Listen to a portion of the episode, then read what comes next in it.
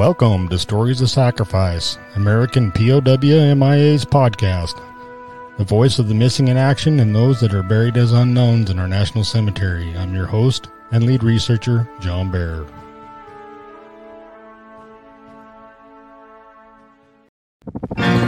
Just a boy turning 17 took me away from my home in Abilene. I was sworn I'm a soldier now. I was trained to survive. And from a boy I became a man. We journeyed to a place called Nam. Spent 13 months of living in fear. They say it's over, but I'm still here. Hey, America, can you hear me? Don't you remember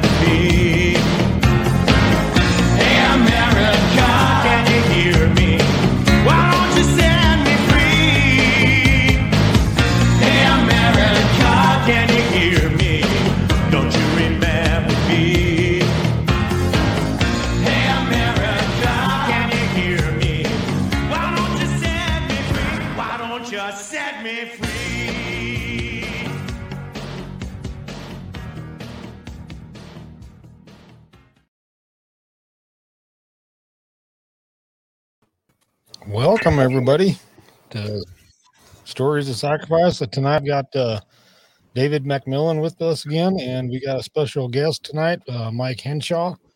Uh, Mike was uh, retired from the U.S. Army in 2009 after 25 years of service, where he served as a mortuary affairs non-commissioned officer in charge of missing in action search and recovery teams that were responsible for locating and recovering and repatriating the remains of our U.S. service members missing overseas from World War II, Korea, and Vietnam.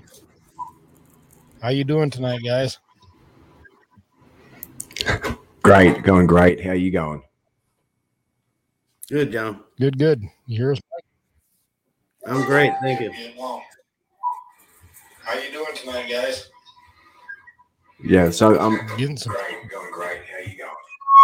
Pardon me, sorry, I just had a little bit of some type of playback issue. Um, Yeah, I'm here too. You got YouTube going? yeah, so um, sorry, yeah, sorry. That I don't know what. Sorry, that I didn't know what was happening. Sorry, guys. Pardon me. No worry. No wonder it was going crazy like that. Sorry, pardon me. So yeah, welcome to Stories of No Sacrifice and um, Michael Henschel. Um, I, I really wanted to have Mike on tonight because Mike was instrumental in getting me involved in the MIA POW mission, and Michael is really his wealth of experience when it comes to um, the the US mission is uh, there's really nobody else that knows as much about the type of work that Mike knows as far as field operations are concerned as well, and uh, and the theory of it as well. So um, I'm really uh, I can't thank you enough, Michael, for joining us tonight. I'm sorry for that little malfunction with the YouTube just a second ago. Yeah, no, great. Thanks for inviting me. I really appreciate it. Okay, It Mike. wouldn't be, so, it wouldn't be a um, good story as a sacrifice. Wouldn't be a good story as a sacrifice without a little malfunction in there every once in a while. I think the last time that Michael did a podcast was probably back in 2018 in Cambodia, where you did a podcast with the French guys about the Khmer Rouge, Mike. So, right? Yeah, that was the last time. Yeah. Cool, man. So, yeah, welcome. So, um, well, where do you, where do you, where can we get started when it comes to you, sir? Um, what can you tell us? Where did you, how did you first originally get involved in the MIA POW mission? Uh, I I was in the 25th Infantry Division in Hawaii in uh, 1995, and I was at the end of my tour there, and I went to re-enlist, and they they offered me a huge bunch of jobs, and one of them was cavalry scout, which I was before. That was my first MOS, so I was like, hell yeah, I'm going back. And my boss, Master Sergeant Fry, William Fry, great guy. We're still great friends. He said, Hey, come to lunch with me. So he took me to Hickam Air Force Base, and he took me to the lab at CILHI. Back then, it was Central Identification Laboratory, Hawaii, CILHI. And he said, Yep. he, he said, "Hey, I know you. This is what these guys do. They go out and they they go around the world and they they look for and recover missing service member from World War II, Korea, and Vietnam. I think this is perfect for you. You don't need to go back and be a Cav Scout because what are you going to do? You know, what are you going to do when you get out? So he was right. And I went back to the reenlistment NCO and I said, Hey, you got this Graves registration job thing open? And he said, Hell yeah, we got it. So I ended up in the 101st Airborne for a couple of years doing Graves registration. And then they changed the name to Mortuary Affairs. Um, and then I ended Okay. up I ended up at CILHI doing recovery. So that was pretty much how it all started. Okay, John. So what are what are some of the first John cases do you that have you any- worked on? Yeah, what what are some of the first cases you worked on? Uh, was it World War II, Korea, Vietnam? Which which one did they? Uh, when, when I got to when I got to CILHI, I was a, uh mortuary affairs um, NCO. So on each search and recovery team, you got the core team, which is a couple 92 mics, or used to be 57 foxtrots, um, and then you have a, team sergeant, senior team sergeant, which is also typically back then um, a mortuary affairs and senior NCO, and then you'll have a couple other people, and then when you deploy, you have augmentees um, from either internal or external linguists, um, life support analysts, and and this type of stuff. So, um, did that answer the question? I, I think I got off track. Uh, like, Oh, like what all right. type Yeah, of you- like what? kinda- What's that? Yeah. Go ahead, David. I was just going to say, yeah. So it's just like um, what? So yeah, that's cool. That's on the right track. John just said like, uh, you know, what type of what were the first type of cases that they put you on? So you Okay, yeah. joined the team. Like, yeah, cool. Yeah. So so you know at, at that point you're just you're on the team and uh, you go where they tell you to go. The first my first mission was in Vietnam, up in north in Son La province, and it was a, a crash site that had been done several times, but they were still finding remains. And we called it the Stairmaster. I think it was uh, 0987, I believe, was the ref no on that. But you, um, it was a it was a workout, and so that was a great mission. um, it was a great mission working with the Montagnards, um, not the Montagnards, but the Muanong tribes up north, um, and the Hmong.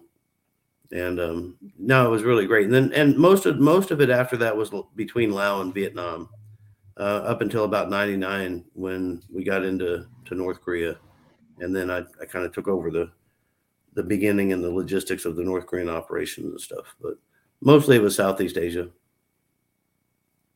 Yeah, So what you know more you- about the whole have- Chosin Reservoir thing than most people, right? Like when it comes to Korea, you know, you know a lot about the Chosin Reservoir and the losses there as well, right, Mike? Yes, I, I th- I'm pretty sure I spent more time in North Korea than any other um, any other serviceman since the Korean War. But I, I would do the logistics. You know, once they worked out how many missions we could do in North Korea that year and and how much money we would give them and what the time frame was, you typically have three to five missions. And so I'd go into China and South Korea and um, and just procure all the equipment, fly it in to Pyongyang, um, we had we'd always have a base camp in Unsan down south towards the border, and then we'd have a base camp up in Chosin Reservoir. And so I started in Unsan, and then the last four missions I did was up in Chosin Reservoir, and it was um, a total of seven and a half months in country. But it's uh, they stopped it in 2005 for various reasons. I won't get into right now, but um, reasons. Yeah. yeah, yeah, yeah. It was kind of interesting, but it's a twilight zone. North Korea is a twilight zone. No matter what you do, I mean, if you get like me to travel from from you know the south of the country all the way up to the Chinese border by vehicle, and and live with the North Korean army, you know, for months on end, it's uh it's really something that you, you really can't explain. Drink with them, you mean? Yeah, and and and on, on top of that, recover dozens and dozens and dozens of, of Americans. I mean, just yes, sir. it, blow, it blows everything else out of the water as far as how many how many identifications you can get out of that. It's just, um, but the politics, you know, it is the politics. That's the problem. Um, do you you you've had some similar hurdles in the work in Laos as well, right, Mike? Did you say there's some political hurdles with the work that you've done in the years over the years in Laos? Uh, they're not not so much as far as with JPAC or CILHI or DPA. They ha- they have a good working relationship with with Lao and they have good access to the country. Um, the only issues I had with Lao were, in the last couple years, um, trying to to express upon DPA um, that we could we could go and finish Phou Pha Thi uh, with with the best um, and latest technologies uh, for a fraction of the cost that they could do it. And and we we gave them a proposal. They decided not to do it. But I yeah I ended up in in in uh, in um uh, I can't think of the name of the town, but it's the closest to Phou Pha Thi. Um, and I Yeah. just just happened to be you know last year that JPAC was in town or DPA was in town, so it caused quite a stir. Yeah, and so so that didn't go over very well. Can you explain the Phou Pha Thi loss? Like what? Yeah. Pu- Pu- Phou Pha Thi That's was a is a, is a I mean it's a mountain it's a poo um Yeah. and it's it's got about a 3000 4000 foot straight sheer drop on it and the the CIA realized that it was the perfect spot uh, almost impregnable to put um, a radar station to guide the B-52s into North Vietnam for the for the bombing mission and so they did and and they take they'd taken um, Air Force communication specialists and and radar specialists, and mostly enlisted, and they they sheep dipped them. So they they pulled them out of the uh, the Air Force and put them in the CIA, with the guarantee that when they came back they'd be you know have a have a big promotion and all that type of stuff. But they ended up getting probed pretty quick and overrun by the NVA, and so they had thrown most of the bodies off the cliff. And at 3000 feet you know the, the search has gone as far as it can with the cliff and the, and the top and the bottom. But if you're going to get ids it's going to be on the cliff side. And so you know with with lidar and and other types of newer technology than lidar and with um and with drones and recovery drones Remote sensing. Yeah. specialized cameras, I, you know, we could have got the ID done. Um, so I gave them a proposal, and and they said, okay, work with the University of Chicago, Illinois, and um, and I did, and I told them, hey, I'm going up there doing a recon, and next thing you know, you know, it all kind of fell apart because because it was a bad timing, and and J and DPA was worried about the relations with the Lao, but um, but the fact is, we could have got it done it would have been done by now. The whole thing, the site would have been closed, but they keep dragging it on. Yeah, Yeah, I'd it's say we have a similar um, John Bear. Yeah, John Bear, we have a similar situation. Michael and I have a similar situation with the um, the lost location of Jerry Shriver and Maymort. We know Yeah. that with the technologies that we use and our we know our abilities, our, our capabilities, and we knew that we could we could easily clear that within two or three days if we can get get um Michael's um, GPR there out there on the on the ground there. So you know, it's it's a similar it's a similar thing. You get right up to the line to the wire, but yeah, it's And we gave CPA proposals for all these sites. We gave them So- proposals Yeah. for, to clear up just- every MIA loss in Cambodia and Phou Pha Thi and several other sites, and also gave them a proposal to to contract out to go into North Korea. And and you're talking about with with seasoned professional anthropologists and mortuary affairs guys and EOD techs and medics and everything else that, that have already been to North Korea and gave them a proposal. The answer was, you're not allowed to speak with the North Koreans. So is this a common theme theme with the DPAA on? Yeah, uh, they're, they're, they're, they're so controlling, you know, they, they don't, they can't get outside the box. And, and honestly, you know, if, if somebody's going to show you how to do it cheaper, better, and faster, you don't want, you don't want that to go public. So, so it's easier just to squash them and shut them down than to let them do um, some proofs of concept. And when we gave them, And Dave and I gave them, Dave and I gave them plenty of proofs of concepts, and they were proven. However, Right. You know, it, it's it's the hierarchy. I'm not, and I'm not I'm not bad mouthing the mission at all. I will never. I've, I've done it for years. I spent most Yes, of my sir. life doing. it. I still do it. Or You the are the or the mission. team members that go out and do it.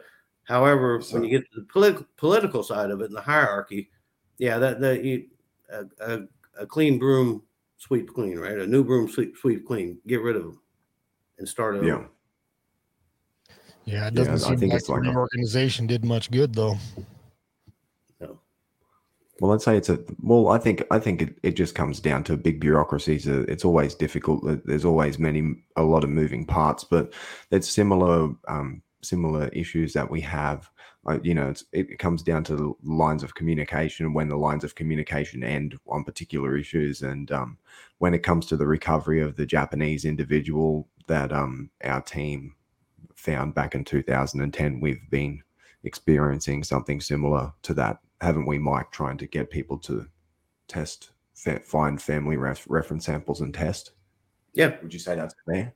yeah, yeah, very, very, yeah, exactly. Um, You yeah. know, so- when, you, when you get the political side of it, it it it it, it impedes the whole thing. Um, we Dave and I were were able to get around to to the chagrin of of some some of the the hierarchy to get to the family members to get the familial DNA samples, and one of them was Koki Ishiyama. And so so that that's a long story that that David already gotten into, but that but that's a that's an interesting story too. But it's going to take more than the two hours we got to do it. yeah, and I mean, probably the story about them getting that, that FRS in Japan, we can't talk about that either. But that's probably a fascinating story too. But yeah, the end of the line is we we went as far as we could, and Michael secured that um, family reference sample from the Ishiyama family, and then we found out from the lab approximately like two a month later that um it was an that the they, they did the comparison between Koki Ishiyama's sample and the remains that I handed over to them and that they said that it wasn't a match. So that's how now we've landed on the Taizo Ichinose um, thing. And, you know, that's what I'm trying to do essentially from doing this podcast series. I know that um, from the metrics that John has that uh, there's a lot of people in the US government that are listen that listen to this podcast when we're doing it. So, you know, I just want everybody to know that we're, as we said, we're not hostile. Nobody here is hostile towards a mission in any way or anybody. So this, we're just, we're, we're just talking about these things in um in a way that we're not divulging any classified information, but we're talking about something that's very important. And it's very important to Michael and I that the remains of this person, this Japanese individual, are identified and that person is repatriated. And this and this is the way any recovery, investigation, recovery, research, investigation, on the ground investigation, and a recovery operation go. You you you dwindle it down. If you don't find it, which you don't, the the the absence of, of findings is findings in itself, right? So Yeah, right. so you you dwindle it down until you get to the point where Dave is at, and he's got to dwindle down to where there's Taizo Ishinachi, and it couldn't be anybody else. And that and that came from all all of the the DNA from the Flynn um, case and the DNA, the haplogroups, and the DNA from the Koki Ishiyama's family, and and down to where we are now. It's a process of elimination, and we've reached the bottom of it, and it's pretty simple. Um, but there's no assistance from the government to get to the family, and and that's the problem. Well, one, you one thing to I have another asking, FRS. yeah, the one thing I keep asking through this whole thing is, is where's the Japanese government in all this? Well, and that's that's right. Therein lies the problem. Therein lies the problem.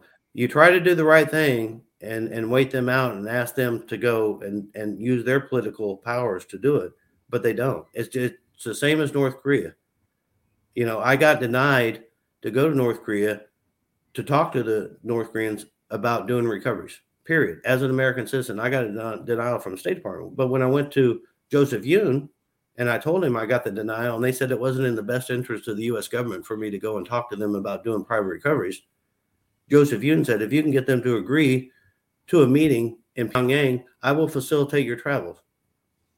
And so Joseph Yun outweighs DPA and the State Department, the people that at least that I talked to, And so, so that's the point we're at. But the problem is, you don't want to usurp them. Like we don't want to, you know, like Dave was talking about. We don't want to go around it. We want them to go and do it. Just like go talk to Yeah. the Ichinashi family and get a DNA reference sample, a family reference sample. Let us go and talk But to it- North Koreans. Yeah. the families exactly. are dying and you're doing nothing. When I am, I will go do it for nothing. Just let me go and do it. But you get stopped but- every single time you try to do something right and timely. And so that's what Yeah. gets so frustrating. Well, that's that's kind of why I do what I do. You know, it's I don't even work with the government. Well, I try to work with them as much as I possibly can, but I go straight to the families, if, you know, to get the DNA. So Yeah, have yeah. to provide. Yeah, what you do is amazing, John.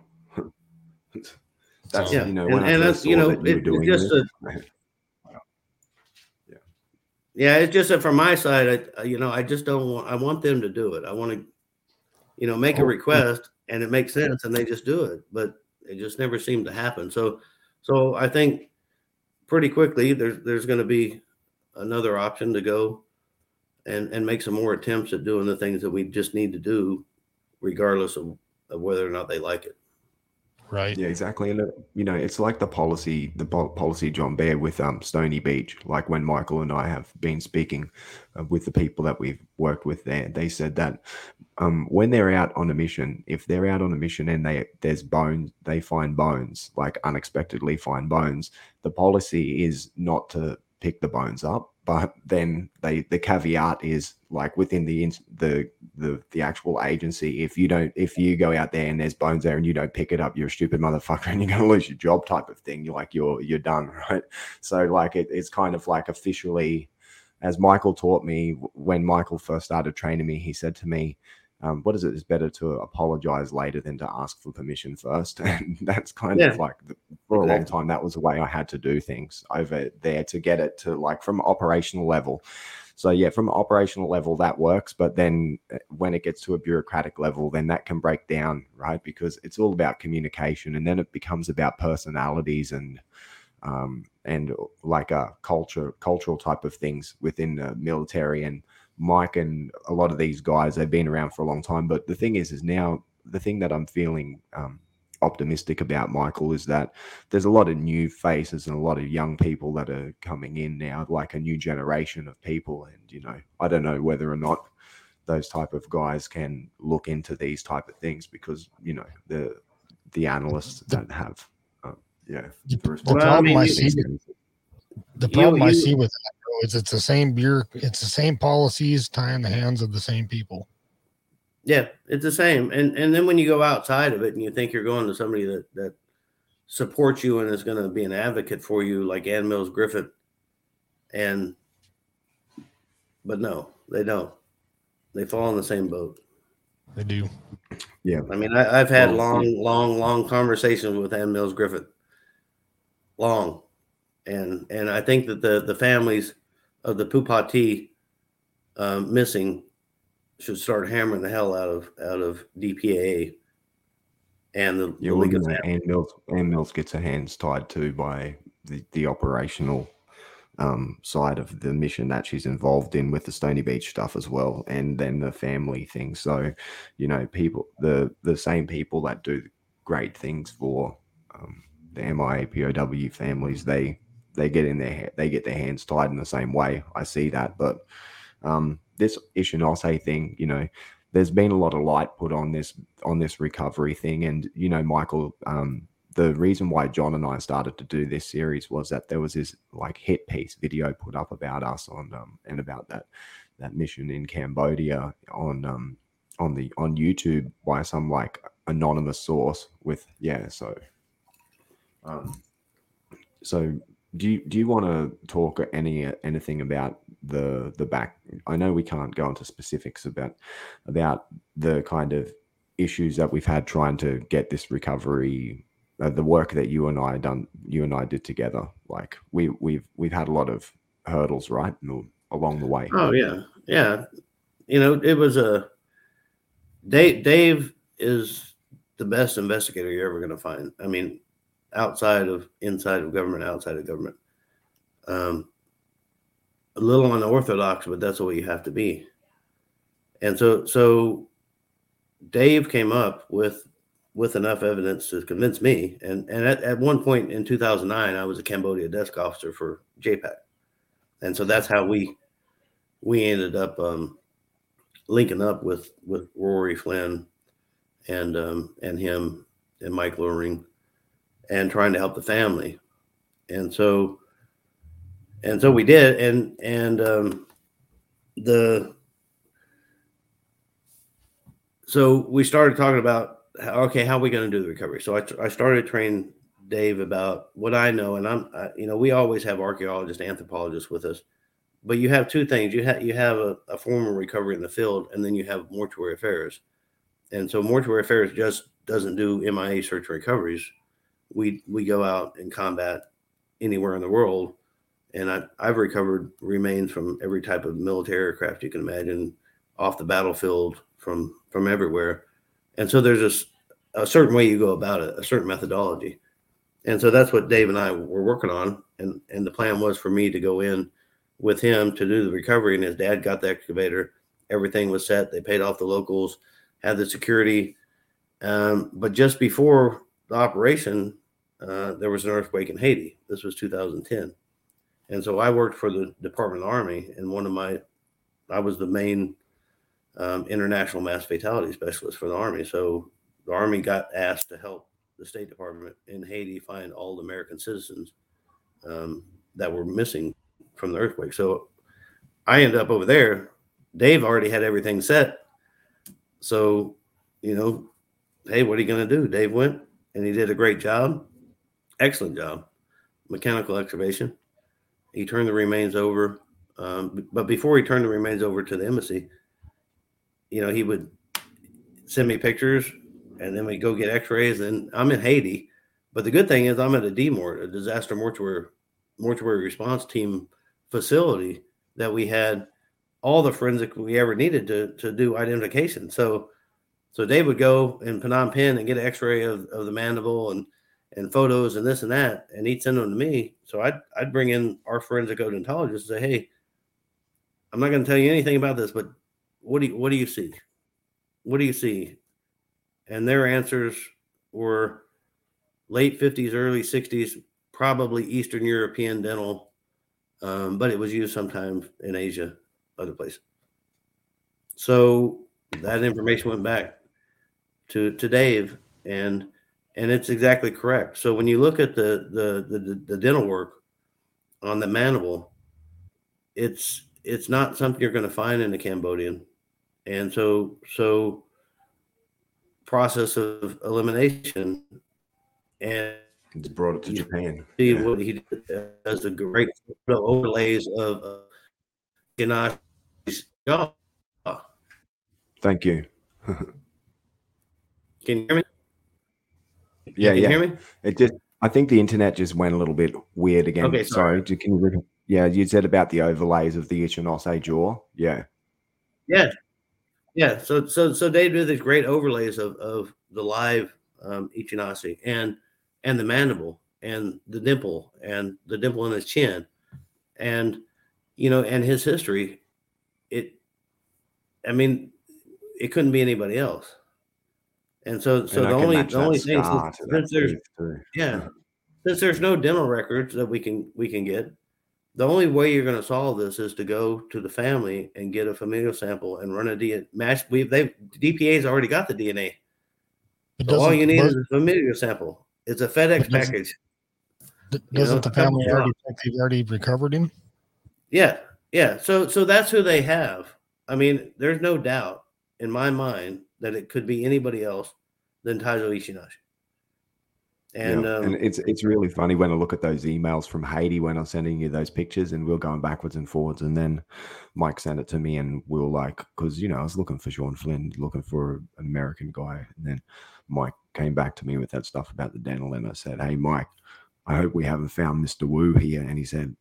There's a good chance you you know, man. We could have found Mr. Wu, but Mr. Wu's name is, is Ichinose. But yeah, I thought maybe we found a, an Asian guy here, but the, the, that, that DNA um, haplogroup, the haplotype M25, it traces to Korean people and Japanese people that have um, that come from the Ryukyu chain islands like um, Kyushu, like the same place where Ichinose comes from. So that's a very rare um, haplogroup. That's an indigenous um, Japanese people that Right.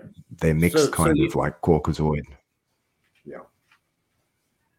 Yeah. So you have, when you look at the haplogroup, there's about a 23% chance that it could be Cambodia. There's a 77% chance that it's either from Korea or Japan. And so that's the way that it, that the study goes. It breaks it down. So so what I had done was gone to to DPA to the lab manager and said, "Look, you got this new isotope testing machine, and this thing's great. They spent ten million dollars on it." Exactly. And what it does, you put a sample, you put a sample of the bone in it, and it it breaks it down into into um, minerals from your first ten or twelve years of life. And and they've done so many studies around the globe that they can kind of pinpoint. So say you, you have four remains, and one's from Milwaukee,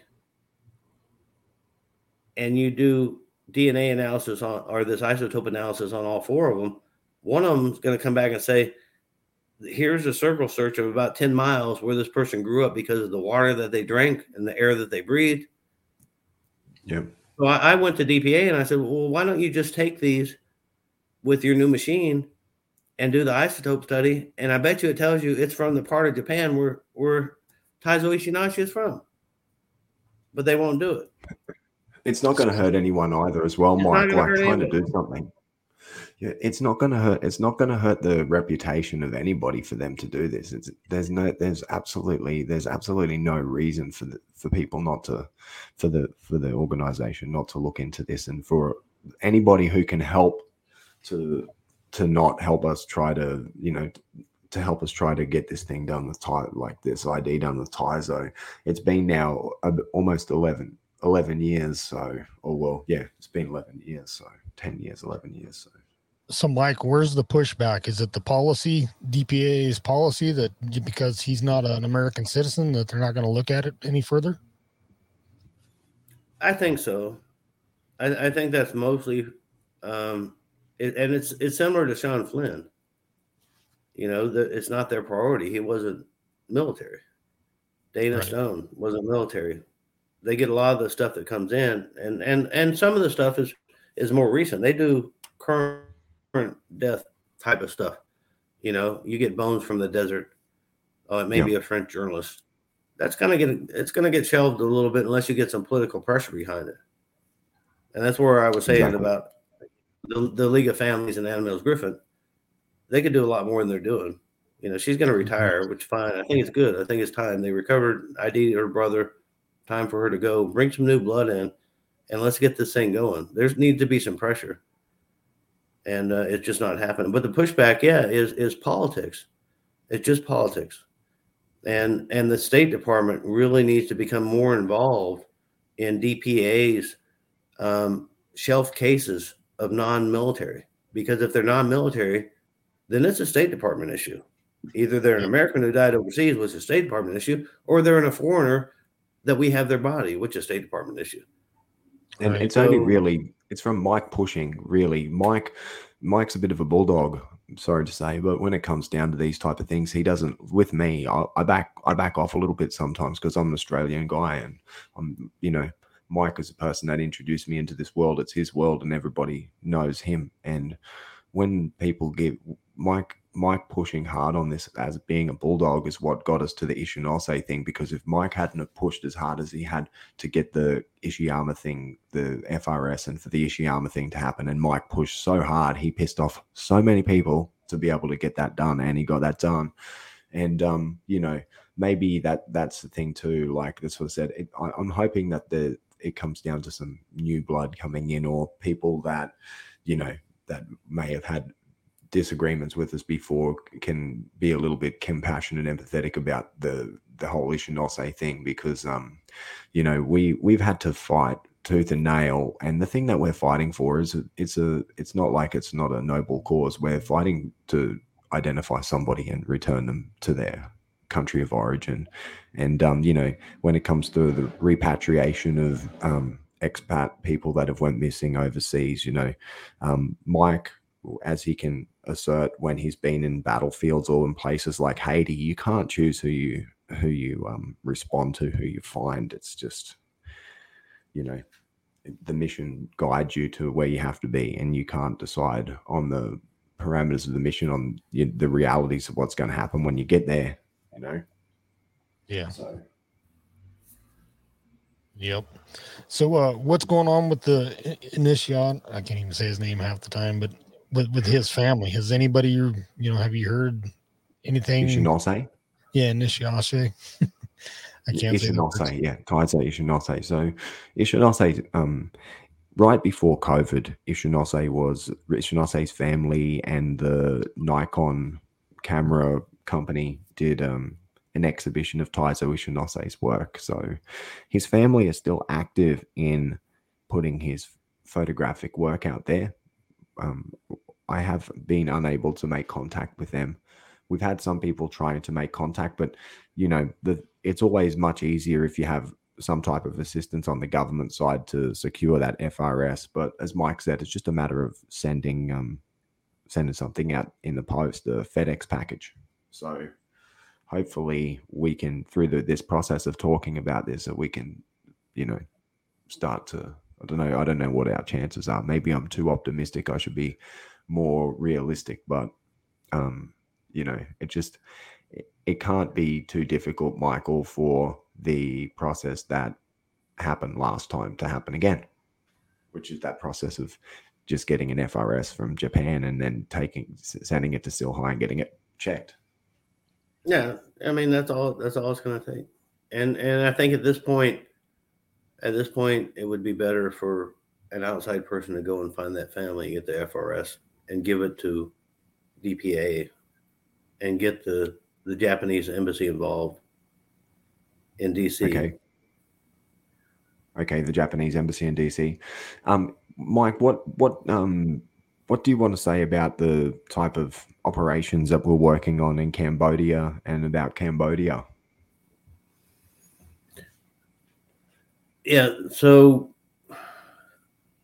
there, I mean the way the way I mean Dave and I go way back with Vietnam stuff and everything else, but the more recent stuff in Cambodia came up as as uh, I w- I was living in Thailand, and um, and was asked to come over and and just um, help out a little bit.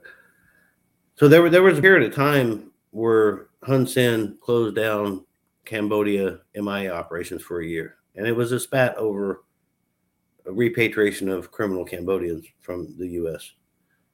And so the U.S. still needed to go and, and try to get some information, but but of course they were shut down on doing it, and that's what I I was there doing it as a hobby anyway.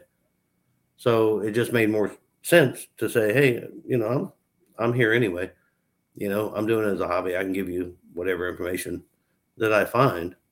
Um, and then Dave Dave came in, helped out on that, and uh, and then everything you know since the government shut down all the MIA stuff, um, we ended up with uh, with uh, DC Cam, which is a document center of Cambodia, Cambodia, and they were in charge of the the war crimes and with the Khmer Rouge and the prosecutions of the surviving Khmer Rouge leadership. And so they were documenting as much as they can from the killing fields and what happened um, in order to finish those prosecutions. But then those prosecutions kind of went away. But the Cambodian government still wanted to to find um, the locations of these killing fields, exact locations. So there's 388 killing fields around Cambodia. You know, people hear the killing fields, they think about like one area or maybe Tuol Sleng prison or something like that. There's 380 different places they whack people, and a lot of them. And so what the what the Cambodian government wanted to do was to go in and and monumentize, memorialize the victims um, at the right location where the graves were, and most of them were at schools, um, temples, and areas like that.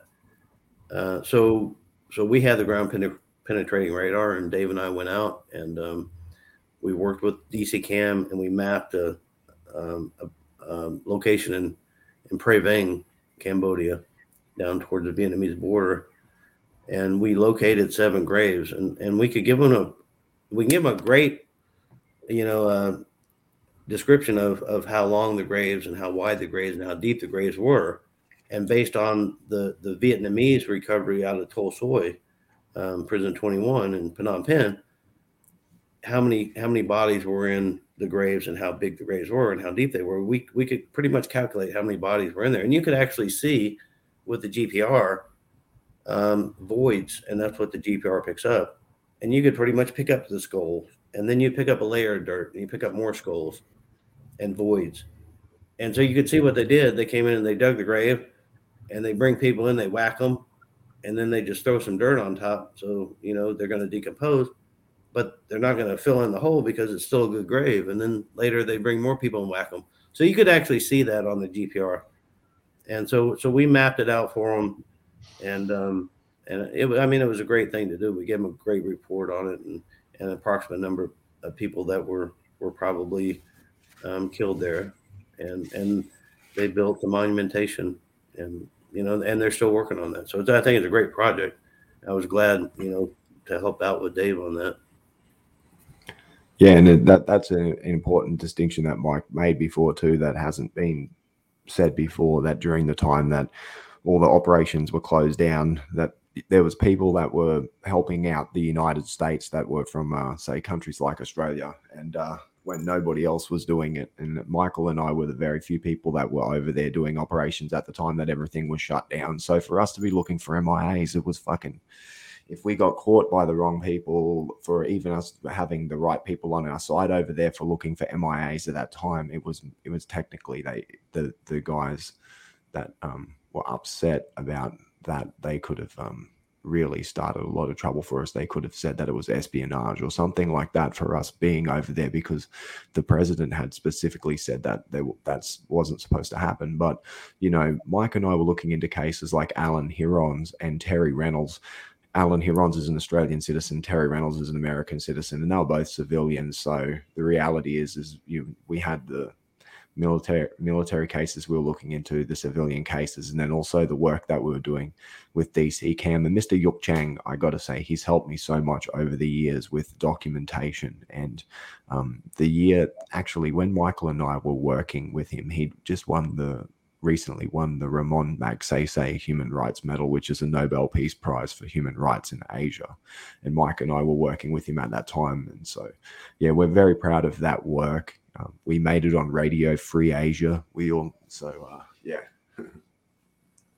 yeah, yeah. You can you can is a he's a great man. I mean, he's got a great story. If you ever get a chance to read about his life and um, what happened to him and his family uh, during the Khmer Rouge, he he really took this on as a as his life mission to try to bring these people to justice. And now, I think he and now his like life, yeah, it's, detective it's, it's to not forget, to make sure nobody forgets. Yeah. Yeah.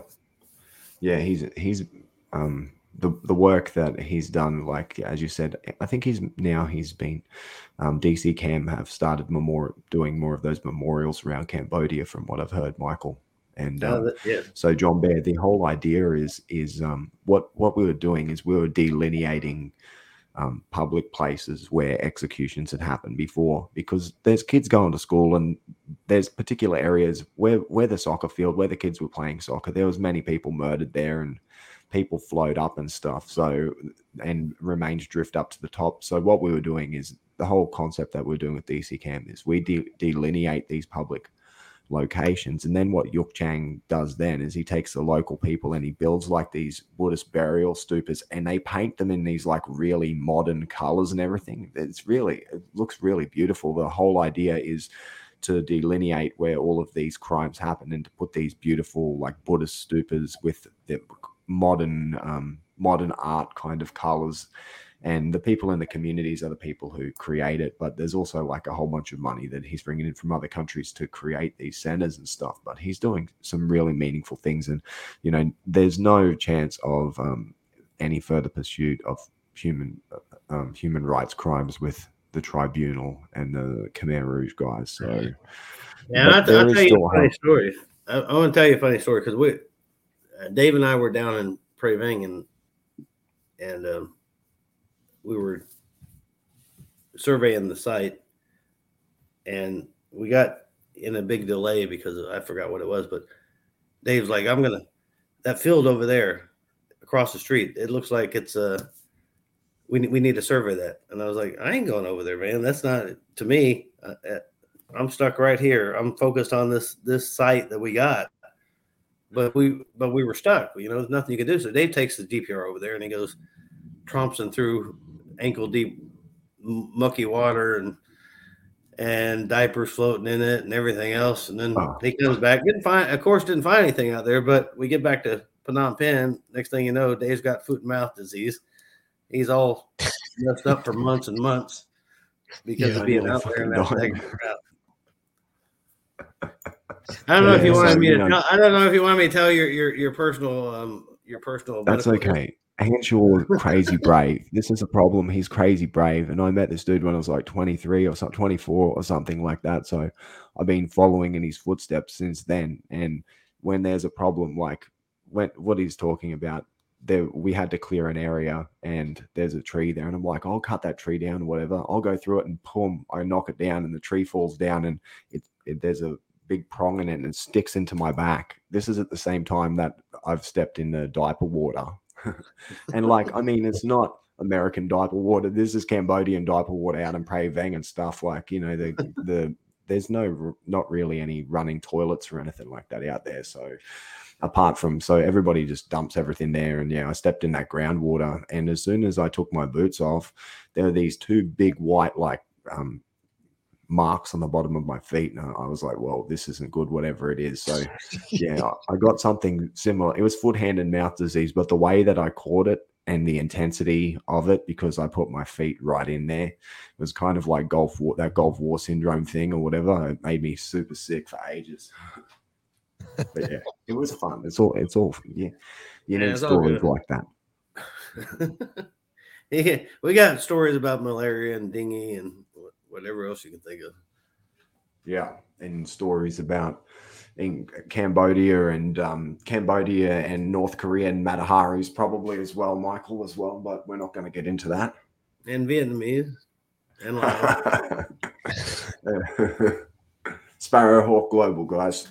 Yeah, cool man. So um um yeah, Mike, um uh, John Bear, do you have any questions that you want to ask Mike? Yeah, just yeah, just kind of cool. keep going with some of the case or some of the, the the things that you've been on. I mean, uh, uh, so you've you've taken part on both uh, intel, intel gathering and also the recovery. Is that correct? I, I I've been on I've been on investigation teams, but that's not that's not that's a more in a leadership role. I have no background in investigation, and I'm terrible at it. I'm good. I'm good at leading the teams, but but but I prefer the recovery side of it, the operational yeah. side, logistics side. But but yeah, yeah pretty, pretty well, much. Dave Dave Dave is the expert on this intel stuff because I can't do what he does. Well, all. I'm sure I'm sure you got some stories about Russian helicopters, don't you? Uh, I do. I got a lot of stories about Russian helicopters. Um, um some Mike, good, some um, bad. Yeah, exactly. So um, I don't, I don't, I maybe um can you talk about the the situation that happened with uh, was it the the debt number two or the team that went that had the crash and yeah. when you yeah. you, were, you yeah. yeah um so I was the the logistics NCO. So so back then you had JPAC and you had JTFFA still. So before you had CILHI and JTFFA, JTFFA Joint Task Force Full Accounting. They were up the hill at Camp Smith, and they focused by charter, government charter, on strictly Vietnam War losses. And then you had CILHI, which we had recovery teams, and we had um, we had all the linguists and, and all that stuff. Well, JTFFA had the linguists, but we had everything else. So so they would augment us going on mission uh, so you get the linguists and you get any intel analysts and stuff that came out of Joint Task Force Full Accounting. Um, but uh, but that's kind of kind of the way it started. Um, and then we, you know, you, you end up going into Vietnam on the mission. You get assigned a mission. You go do the recovery mission, and then you bring the remains back, and they end up at the CIL. But uh, I think I missed your question, Dave. The helicopter. Oh, the Yeah. helicopter crash. Yeah, I was trying to avoid that. That's why. Yeah. But anyway. Sorry. So, so no, we um, I ended up working with JTFFA at the debt, uh, you know, for seven months as a logistics NCO. So I had Colonel Cory there, who was my boss, Rennie Cory, uh, Green Beret Special Forces Colonel. He was a detachment commander, and I had um, Colonel Mar- uh, Major Martin, Air Force. He was XO, and uh, and Marty Flynn and Pete. So every, everybody that was there, so we, all of us lived together at the compound, and we would go do investigations and do. I do logistics in between the missions. I do logistics while the teams were in, and I ended up. At, Colonel Cory got me extended there, and then North Korea operation came up, and they said, you know, uh, nobody else could go and do the logistics for North Korea, so that was going to kick off in early April. So this was March when we got the word. So you had to get kind of just leave and go to China and, and South Korea and get all the stuff ready. But Colonel Cory's like, hey, you know, I can get you to stay. And I, uh, yeah, I'd love to stay, you know, but I've got to, I've got, nobody else can do North Korea. So I left. And then a couple weeks later, they were doing a investigation up in the Central Highland and crashed. They were all killed. I was in actually in Seoul at the time and then ended up in the base camp in North Korea for 66 days. So it was kind of rough, you know, when everybody you lived with got killed, but Yeah. not much you can do. But I, I, I, I'm still in touch with all the families and stuff. Yeah. I think we just passed that anniversary here not too long ago, didn't we? Yeah, April 7th, 2001. Yeah. Yeah. So. Um, Yeah, so that, that was a bit, that was a big a big deal, you know, for the community there, and and actually I think that had a lot to do with JPAC had just been organized, and I think it had a lot to do with pulling in JTFFA and and and JPAC into DPA and getting rid of the two different groups. Right. yeah. No reason. So, two yeah. people doing the same thing. Um, yeah, and from a political point of view too, I think that changed the relationship between Vietnam and the U.S. It made it more, it made it closer as well because of, there was many Vietnamese um, military personnel and U.S. personnel that perished together in the same. Yeah, there were there were nine Vietnamese and seven American, and the only one I didn't know out of all the Vietnamese and, and Americans was the new incoming commander, Colonel Martin. So Colonel Cory was leaving. I think it was going back to Fort Bragg or the Pentagon or somewhere, and Colonel Martin was coming in. So they both got killed. So the outgoing commander and the incoming commander both got killed, and then um, uh, but it did when you had nine Vietnamese and you had Colonel Bien, which was he was actually a general, but he couldn't do the mission as a general. So he got paid as a general, but and he was a general, but they'd always call him colonel because he wanted to keep doing the mission with us, and he couldn't do it as a general. But um, he ended up getting killed there. A great guy. Dedicated. Yeah. people. And so every anniversary they go up to the to the crash site, and there's a monument up there in Vietnamese and English. And so Yeah. it did bring it did a lot to to bring them together. But I mean, at that time we were the relations were really good anyway.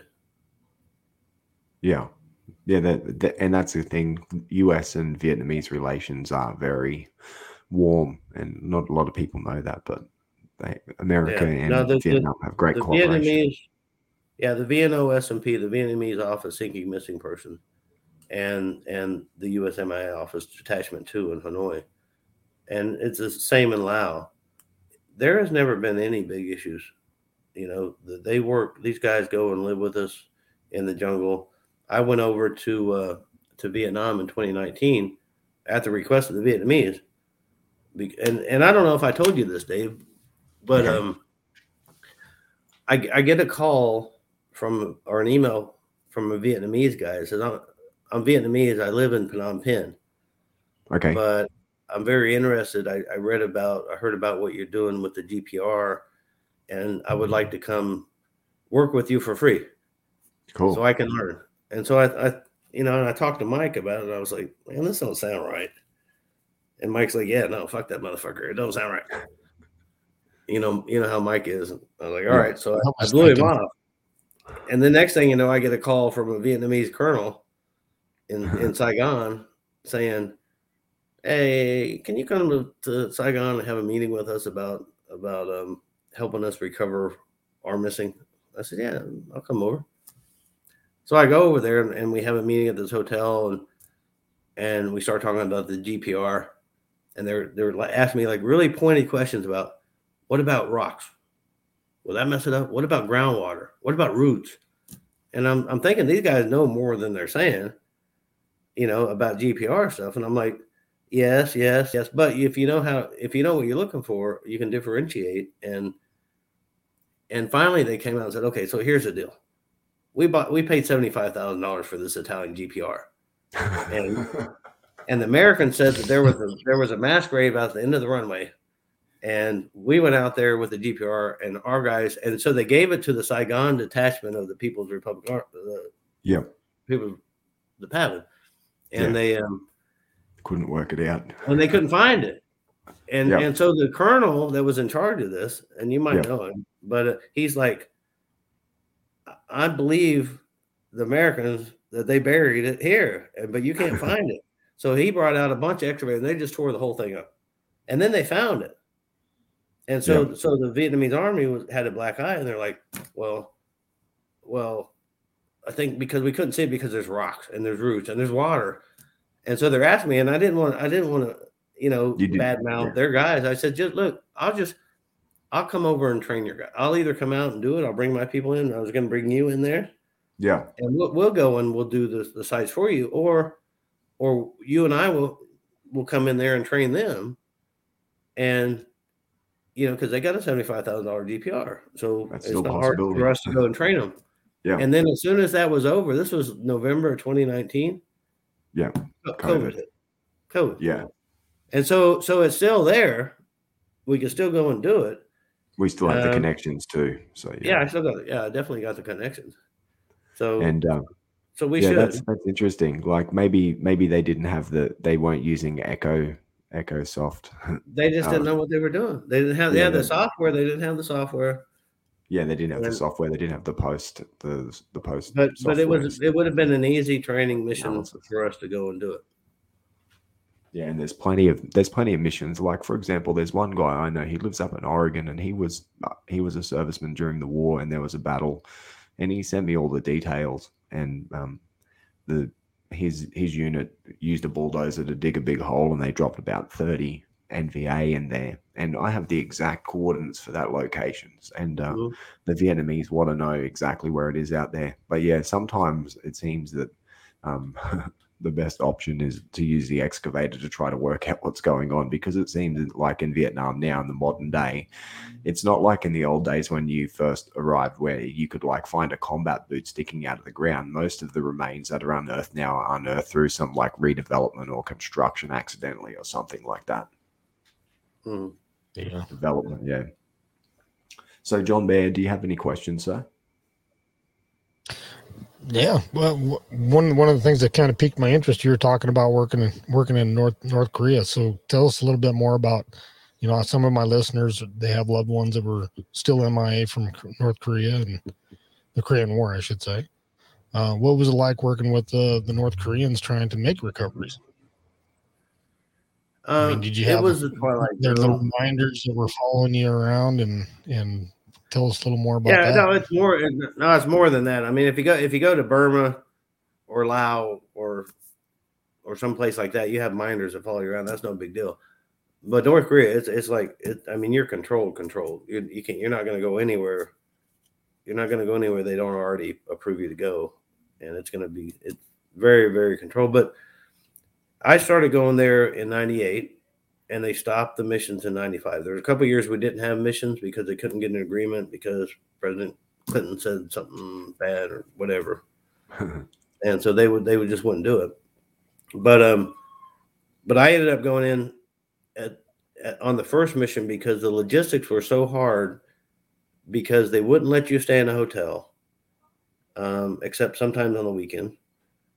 Um, but you couldn't base camp in a hotel. So you, the logistics about putting up a base camp for 200, actually two base camps, one in Unsan County down near the border and one up in the Chosin Reservoir outside of Chongjin, um, were, were very, very, very difficult because you had to get the equipment and, and you had to look at whether it's your stuff, your plumbing, um, your, your electrical, everything is metric or standard. What can you buy in the states? What can what do you have to go to South Korea or China to buy? And then how are you going to get it in? Um, hazard hazmat batteries and fuel, propane to get you through, you know, cooking and and the heat in the tents, especially up in the Chosin Reservoir, where we got stuck in the snow several times, um, even in the spring. So you would just you would go in at the beginning. We would fly in to Pyongyang and C seventeen um, and then we would have other airplanes bring in our equipment.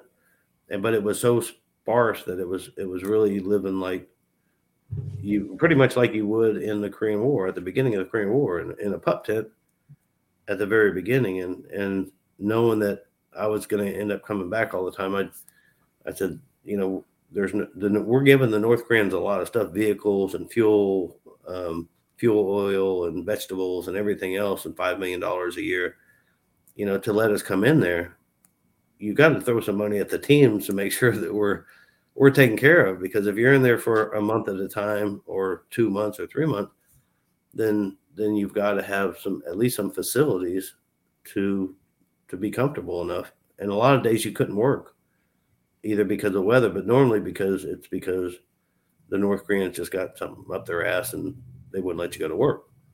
You know, one day I, oh, I, I, one day I bring my team down to work in the Chosin Reservoir, and North Korean colonel says, "Wow, we're not working today." And I said, "Why? Now what is it this time?" And he goes, "Oh, the Japanese. The Japanese must pay us restitution for the two hundred thousand comfort women they used during World War II." I was like, "Oh, bitch! If they had to pay, the Japanese had to pay money to everybody that they screwed over in World War II, there'd be no Japan. They'd be broke." He'd be like, "Good, no Japan, very good, very good." but uh, it's a twilight zone, so you, you would go and and uh, you'd meet your counterparts um, in the morning, and you go out to the site, and you'd have an investigation team, you'd have a recovery team, and it's not like in in Vietnam or Laos or anywhere else in the world where where you could go from an investigation team and switch over to recovery team and start recovering. Their right. definition was you can this team can only do investigations and this team can only do recoveries. So if there's nothing to recover the recovery team stays in the damn base camp which sucks. Yeah and then when uh, you find something to recover if the north koreans say we don't have anything to investigate the investigation team stuck there. When you could have actually two teams doing recoveries or two teams doing investigation but it was a translation issue and it never got resolved. Uh-huh is that you couldn't have both teams doing the same thing at the same time, and they couldn't they couldn't switch back and forth. But but but the good thing is that you know we I had really good relations with the North Koreans. Um, you know Colonel Kim, who I see still, you know when they turned over the remains in Pyongyang um, to Dr. Bird, there he is. You know he's and I was like, man, that guy is still there. We haven't been back there in 17 years, but but he's still there but I had great, great, great relation with them. I've got, I've got some, some things that you know, not many Army NCOs can say. You know, here, here's some souvenirs that the North Korean Army gave me. But um, you know, right. little stuff, chopsticks, silver chopsticks, things like that. But, but um, but it, it, I think it was going fine, and we recovered so many remains. I mean, we're after you know trying to pull teeth out of out of crash sites, and um, and doing stuff in the South Pacific, uh, when you're excavating pretty much mass graves, you know, each one of them has six or 10 or 12 Americans in it. Sometimes they're mixed with South Koreans because what the North Koreans did in the Chosin Reservoir, they waited until the spring and they sent body recovery teams out and they recovered on ox carts all the bodies and they put the Chinese in one location. Everybody else, they just dump them in foxhole or a bomb crater or drag them out on the ice and wait till the ice wait till the ice thawed. But but the, we recovered so many bodies there, and they were so intact. I mean, we had to bring in propane refrigerators because they started decomposing, and this is from the Korean War. And so, so there are so many there that are so easily easily recoverable that they should just let us somebody go in and recover them. I will go tomorrow and leave. Yeah, Mike's been trying to get clearance for a long time to get back in. We've been wanting to. We've been talking about using GPR and uh, lidar technology, remote sensing there in the Chosin Reservoir, in a like a Yeah, mass you- scale. You you would you would you would you would never run out. There's three thousand American bodies strewn across not very large and area, and they're all they're all put in the same pockets. And so you can go you can walk the potato fields and start looking for buttons and fragments of bone and clothing. And that's how we did it at the beginning. And then you kind of narrow that in and strip off some of the topsoil, and then you'd be like, okay, here it is. Here's a feature. Let's dig it. And there, there'd be 10 or 12 Americans commingled in there. Wow. And um, th- it's just not like nothing you're ever going to find anywhere else from any other war in any other location. And they're there, and we're just going to wait for their brothers and sisters to all die and not get closure right. because why? Nobody Yeah. can answer Yeah. that. Yeah, well, that's it. Clo- and uh, yeah, the the definition of closure. Um, yeah, you know, uh, with this job, there's there's probably not much not not much closure, and it's very rare that families get to see closure. But you know, that's what we're trying to. I suppose the the ethical underlying thing we're trying to bring closure for people, and um, Well, that's why that's why we not. don't we don't actively do search and recoveries for Civil War or World War One or the Philippines War or any anywhere else because there's nobody to bring closure to. There's nobody that knew that individual is still alive. The only wars you have are World War II, Korea, and Vietnam, and those are slowly going away. And if you don't focus your resources and your efforts on trying to bring closure to the relatives that are still alive, then what are you doing? Yeah, I agree with that Pushing hundred paper. percent. You know, after working after working with a lot of the families, it's just just like one case I worked on here a couple of years ago, World War II case. It was a Cabanatuan there in the Philippines, a POW that uh, was buried there, and, and of course those remains were all commingled and everything else. So the, the DPA has their sixty percent FRS policy that you have to meet before they'll disinter any of those graves.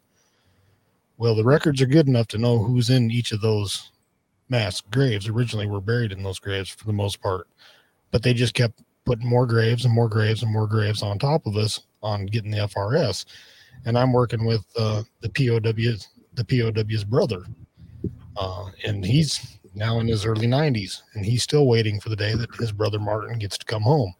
And we've met the the threshold. We ended up having to research over 100 100 uh, pow families and getting frs for over 100 families on that one case alone Wow. you know and it took me it took me about a year to do it but i got it Yeah. uh, but here we are another year and a half later and they're still waiting for martin to come home Well, and, and there's there's ten thousand of us out there. There's ten thousands of you and me and Dave that need to to go to them, to go to the government and say, you've got to get outside the box here. It's all about time. It, it's all about time. Either to me, it's it's closure to the families, but then also time degrades all the remains. yeah, it's less dna they'll be able to extract and the more time Yeah. goes by the less dna there is I've been on sites where you have a full skeletal remains, everything's intact, all the personal effects. And I've been on sites where you see the soles of the boot and the belt buckle and the, the helmet, and there ain't nothing in between. And it And don't then, yeah, take then very there's long. one like Yeah. boom, like wet season, dry season for 40 years, and it's just going to be like compressed desert, and you're looking for a target that's going to be 1.7 meters down there. We know exactly what it looks like. So, Mike and I, with with uh, our team, we could have we could have rolled up, and the first mission was supposed to be Jerry Shriver's operation out in Maymont there, but we could have rolled up because we had all of those lost locations all very clearly um, laid out to us, and we could have rolled that up in in a maybe one or two dry season windows, and you know um, that's the reality of it. You'd probably say that it would, be four or five, but like you know if we had a good run at it we could get we could wrap most of those cases up in a couple of years just getting out there with the gpr because the gpr saves so much time and i can't stress about how useful a tool ground penetrating radar is john like and in the future with um, after covid. I think there's probably going to be more people that are willing to go looking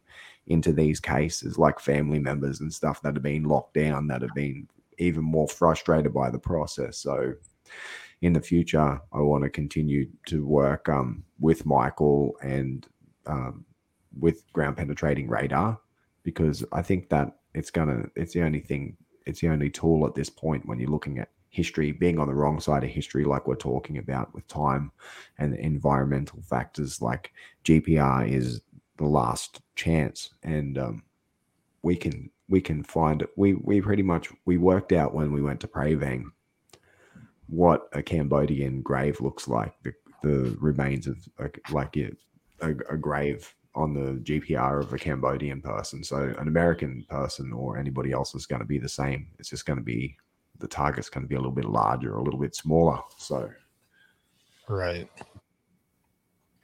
Yeah, just talking about GPR, Mike, and how it's a great tool, and uh, yeah, what we've been doing, what we've been able to do with it so far. We identified um, the remains of approximately 100 location of the remains of 188 people on that Prey Veng mission and I wanted I wanted to just say like um the thing that we were able to learn there is um to be able to I to show that we've been able to identify something and then also to be able to uh, present the absence of something. Like we're, we're able to show you with the gpr data like a field that is empty that it just has like a few tree roots in there.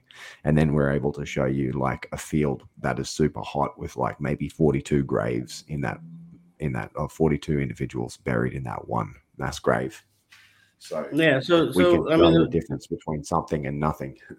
The, the good thing the good thing about a gpr and, and a lot of i know a dpa in the laboratory on the anthropological side a lot of them don't agree with it and it may have changed with the younger group coming in with the, the technology but as far as when i was working with the anthropologists there on the teams most of them didn't agree with the use of the gpr because they're traditional archaeologists and anthropologists so so you you you approach it um as they teach you to in in school and it's an archaeological dig and you start from a datum and you work your way out you know and and it's slow methodical process and you're going off the hypothesis that something is to the northeast of your southwest datum. And so so you start digging and you start stripping off and then you get to a buffer area where you say okay we we we've got a big enough buffer around where it's not here well if, if he would go in with a gpr if you're looking for uh, an isolated burial or a crash site it'll tell you where it's not. It's not going to Yeah. tell you where it is, but it'll definitely tell you where it can't be. And and so you don't have to do all that digging and wasting time and money when you could be focusing your efforts on a pinpoint location where there's a feature. Not saying that feature is a grave or, or a crash site, but I can tell you where a, a grave or crash site is not, and don't waste your time digging there.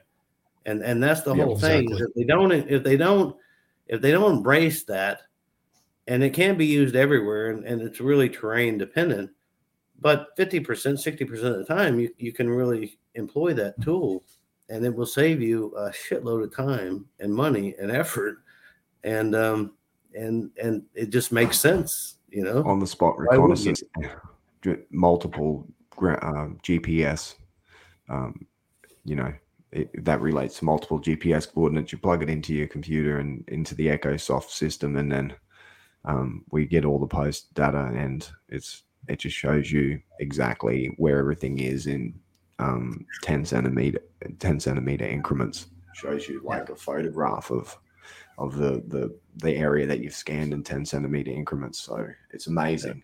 And It- it is going to be the future of this type of forensic um because it's you know it's very small footprint and it's effective and it's more effective than just standing on the location because you know if you hit a wall when it comes to investigation on one of these historical cases then like you know in, unless you get an excavator you're not going to be able to find out what's underneath there, and that's the GPR. It shows us where it is, where where the target is. The forensic target. Well, and that's another thing. So, so mechanical excavation, like like Dave conducted on the site in 2010, there's absolutely nothing wrong with that. I mean, when you're when you're dealing with with a intact remains or a very large area or a deep area, um, there's nothing wrong with doing that. You have to do it like he did it and watch as you progress and to stop and check it, and then you you move to to hand excavation, physical excavation, um, and so and so there was nothing wrong. So all the stuff they put on Dave about well, you know, he he desecrated the site because he used a bulldozer. That's called mechanical excavation. It's perfectly acceptable anywhere in the world for that type of operation. But but you can minimize that by using the GPR. And, and Dave Dave went to school for the GPR in the U.S. and then both him and I went to Singapore um, to learn how to use the GPR for for isolated burials, and which is a very fine skill. It's not Right, like I mean, yeah. you can use the GPR for finding underground pipes and utilities and all this kind of stuff and marking stuff and being, you know, Ma Bell or whatever they, they call them nowadays, you know. But but but it, it, it really is to to find burials is a specialized skill and and it, the only way you're going to learn it is learn the GPR and then actually go out in the field and do it and and if you're not using it like G like DPA isn't effectively using it then then they'll never get the skills to to even solve any cases Yeah, it has to be like at least a three a three day exhaustive effort. Like you know how how we how we did it before. You would come in and you would use your skills to um, set everything up and clear everything, and then we'd dry it out, and then you know it's, it's only a two or three day operation to say, is there anything here? Well, no, there's nothing here. Or well, there's something here. It's at this depth, and um, here is the the data, which is you, shows you exactly where it is with with multiple channel GPS. So and then you just it dig the saves so features and then you just Yeah. dig the features you don't have to waste all your time on on stuff where there's nothing Exactly. Yeah. So, John, do you have any other questions, sir? Well, I'm trying. I've got all kinds of questions. It's just, are we going to have time to get them all answered? okay. So, uh, so talk about the Shriver case a little bit more. Did you did you guys ever make it on the ground there, or what what happened with the Shriver case?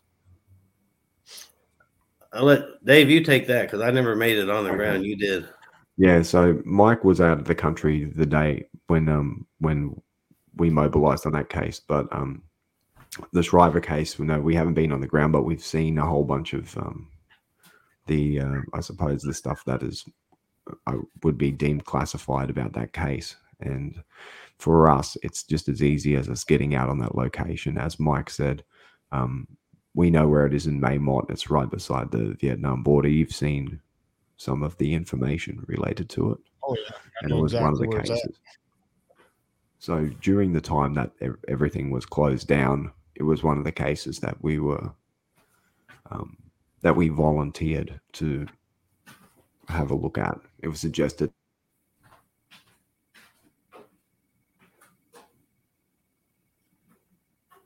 I think you hit mute there, David.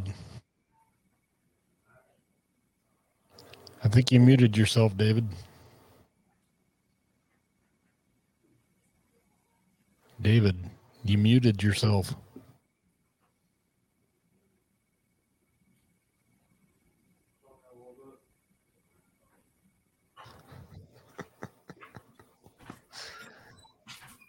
He's having a great conversation with himself, guys. David, David's just going to town there. He muted his mic and he doesn't hear me. dave you're on mute man Oh, he's been having a good conversation too.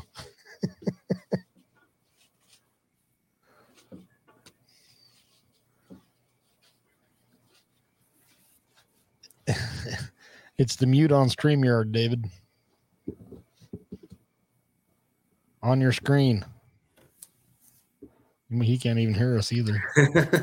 he's got both his mute and his volume off Yeah, I tried to unmute it, but it won't let me on my end. So all right well we can go on we dave will come back yeah, once he notices He's There trying to figure it out. is. Yep, I'm back. Can you hear me, guys? Sorry. you are. Boy, you were having a hell of a good conversation there, buddy. You gotta Oh. start over.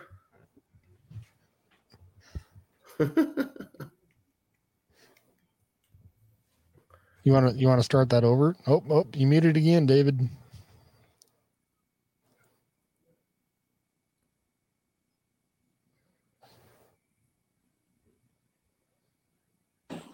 There you are. You're back. We got you, buddy. we can hear you, Dave.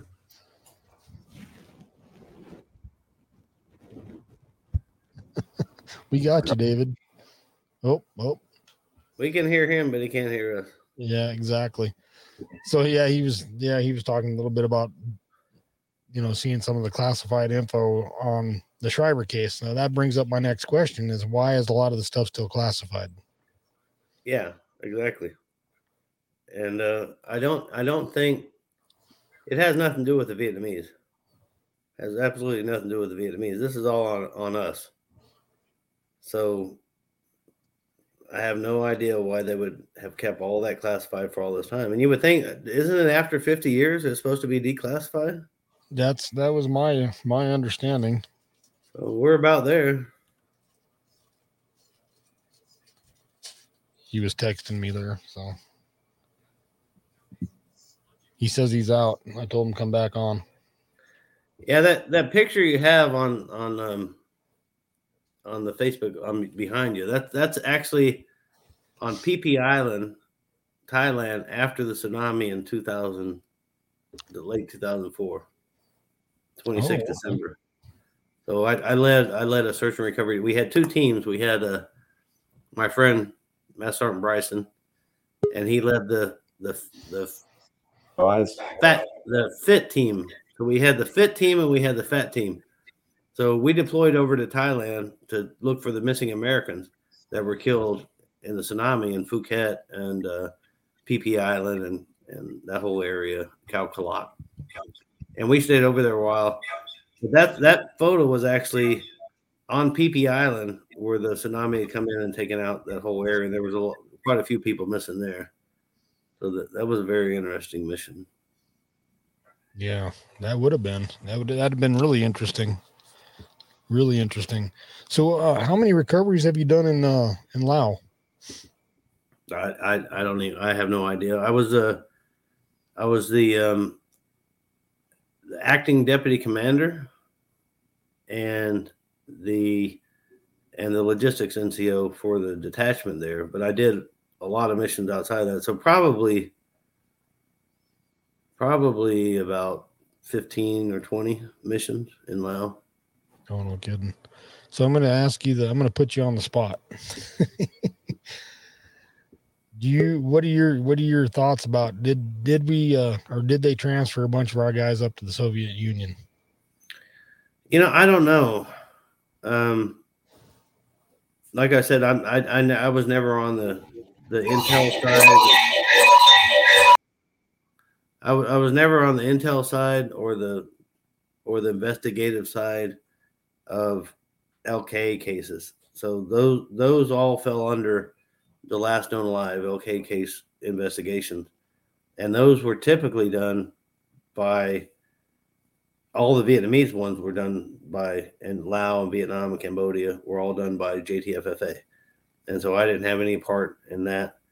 Um, I've heard, I've read pretty much what everybody else has read, and I would not doubt that early in the war, um, that that probably is very plausible. Um, I also think it's it's even more plausible from the Korean War. Uh, Yeah.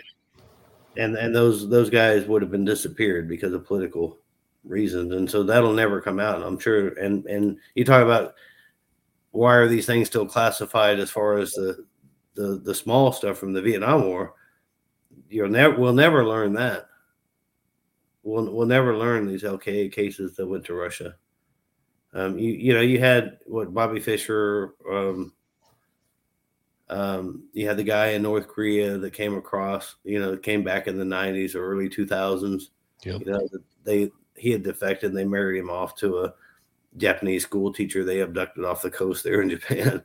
So North Korea is just you know it's it's just like that. But once the people are over there, and if they defect and stuff, they're you know we we list them as LKA, but but once you find out their fate and that they're still alive and that they opted to to um, Bobby Garwood, um, uh, who uh, who's the other guy? Oh, that's I'll get I'll, I'll get Dave in on this one from oh Clyde Clyde McKay. okay. Yep. So you get guys like that where you know you're not going to expend a whole lot of time on them. I mean, you do an LKA because because somebody and then you find out where they are. But the thing is, you can't do anything with that with that. So you can't really. It's illegal to to investigate live Americans overseas, and so you had this 30 day window to do the LKA cases, and and when these guys would come back, we did nothing to them because there's really nothing we could do to them. So the thing you couldn't get into Russia to investigate any LKA cases, and even if you could, the U.S. government wouldn't have done it because of the politics of it. You know, at the end of the war, if if they were there, which I believe some of them probably were, they they would never made it out alive, and and they're they're absolutely non-recoverable. Right. Right. because They would have disappeared more than Jimmy Hoffa. right. Right. Yeah, I know there was there's some a lot of good intel too from you know the CIA was you know had I found a lot of case files through the CIA stuff that uh you know even in World War II uh MIAs or POWs um you know that that it ended up in the Soviet Union and are still there to, well if they're still alive they're still there today but they'd be pretty old men by now but Yeah, have you ever read read Gar- Bobby Garwood's book? I haven't Uh, You should read it. Read read up on Bobby Garwood because you know he he came back in the '80s and said, you know, I, I've I've had I've memorized all these social security numbers. I was in a prison camp and all this kind of stuff. But the thing that he didn't know is is we had videotape captured Viet Cong videotape of him carrying weapons during a raid on American forces. right And so he ended up pumping gas at a gas station in Michigan. That was the last I heard of him. But there's nothing you could do to him because the evidence that you got you couldn't have because you're investigating American live overseas. So so Right. these are the issues you get into with when you get into LKA cases and stuff like that and defectors and things with like Clyde McKay. right He- he- exactly he- Clyde met his just desserts. He did. Yeah, most definitely. Most definitely. Well, what else can you tell us? Any other good stories or Uh, well, you, you know, I, I posted that thing on my Facebook page about about the the crash site in Bach Ma, uh-huh. and Oh, so that's right. so nobody had ever been on that site before, and and we were staying in Hue, and driving into Bach Ma um, National Forest every day because they wouldn't let us base camp out there, which was great because you know we were staying in a nice hotel in Hue. And so we drive about an hour and a half out there every day, and then we go, we walk down a nice, beautiful path. It, there was nothing rugged about the whole site, really. It was a national forest, and the crash site was was down in this little ravine, um, small, you know, a, a decent slope, 20, 20 degree or so slope. And, and the, when the when the the plane had come in, it, it had it had hit the trees, and so it had broke apart. So there wasn't really a crash crater; it was just a, a debris field, and it wasn't moving very fast because there was a lot of uh, there was a lot of film. It was a, a recon, and so Yep. there was a lot of a lot of film on the top of the ground. Um, and we we we correlated the aircraft. We correlated that the pilots didn't eject, and everything matched. And all it was was to excavate the site. Well, it's in a national forest. We had to cut down some trees, but no no big trees and it was on a slope. So you're only taking off 20 or 30 centimeters because we never really found the, the impact crater. Right. But I had a, a Navy um, comms guy with me, and we the only place we could do the the MRSAT checks um, were up down the down the trail. So every day, a couple times a day, I'd send him down to make a radio check back to Hanoi, and he comes back and he says, "Hey, I run into there's a couple you know, a, couple, American couple on the trail. I said, what? He goes, yeah, there's an American couple down on the trail. And I said, well, what were they doing? Well, they were just asking a question about, you know, what we're doing here. And I said, okay, well, that's fine. We got nothing to hide. And then about a half hour later, I look over and I see them watching us, you know, and and it's not a big site. I mean, it's really, really a small site compared in comparison to everything else. And we weren't there were no mechanical equipment out there or anything, just some screens and and some shovels Mhm. and workers. But um, the next morning, here comes a whole entourage, the Minister of Interior for Vietnam and all his staff and everything. And they show up down there, and they said, "You have to shut this down. You got to shut it down now. You know, you're desecrating. You're, you're this is a national forest." And we left, and and it was for years. I kept telling JPAC and um, CILHI and JPAC that you you've got to go back there. We found the blood chit the last day on the top of the ground, half of a blood chit. I Yeah. mean, that, you know, and so and the numbers matched um, the pilot. So, but we, they never went back. And and so when I saw that article come out about um, about that pilot, I'm like, I know exactly where he is. It ain't a hard recovery. I'd love to go. I'd do that myself. I'd pay to go do that that site. You know? Right. I would pay myself to go do that site tomorrow because I know exactly where where these guys are at. But I can't believe that after all these years, they still haven't recovered them. And so it, it was just amazing when I saw that article. I was like, man, you got to be kidding me. So they haven't even put another mission in there to even do a recovery or even to look at it. It didn't sound like it. No, it Yeah, was the family, the brother of the of the one of the pilots that was complaining. And when I, I read that, I'm like, I was complaining for years and years, you know, to the headquarters that we should never. What they did, what they do, they they administratively close the site. Right. And whenever you hear administratively closed, it means it's politics. There's bodies there. We could recover it, but they don't want us to recover right now. That's And, that's and I that's figured that typically that goes on two or three or four years, and and then, but to to read that and to know that they're still haven't gone in and recovered these guys, I would go and do it tomorrow, and it wouldn't cost them a penny. But they won't let, they won't let you. They'll all- stop you. They'll physically Yeah. stop you. and that's all because of a couple of American environmentalists. Well, well, yeah. The reason that we had to stop, the reason that we haven't started, Yeah. was all because of the the politics and and DPA and their leadership, and our, and our weak leaders um, that won't go and press the the Vietnamese would probably let you go in there tomorrow, but nobody's asking. So I'm glad this brother came up, and if the brother ever wants to contact me about that, I'd be more than glad to give him my two cents on it. Well, maybe we ought to get offline when we're offline. Tell me who the brother is, and I'll make that happen for you. Okay, yeah, it's it's in the. Um, I'll send you the link to it. And Okay. de- yeah, definitely, if you want to talk to him, I'll go in. I'll do the damn thing myself. As long as as long as he gives me the green light, I'm doing it for the family. I don't have to go through the government. Right, exactly, exactly. That's crazy. That's crazy. You know, there, I think there's probably hundreds, hundreds of recoveries just, just like that. That, you know, Everywhere. just- We we could do North Korea tomorrow.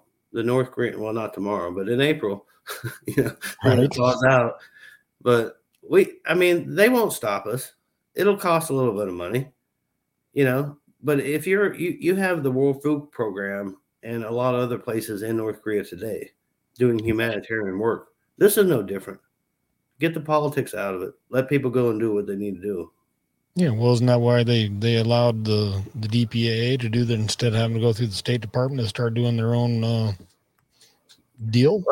Well, yeah, but it, I mean, it was always kind of a State Department kind of led thing, even though you don't have a mission. In in Pyongyang, you would go to the Swedish embassy.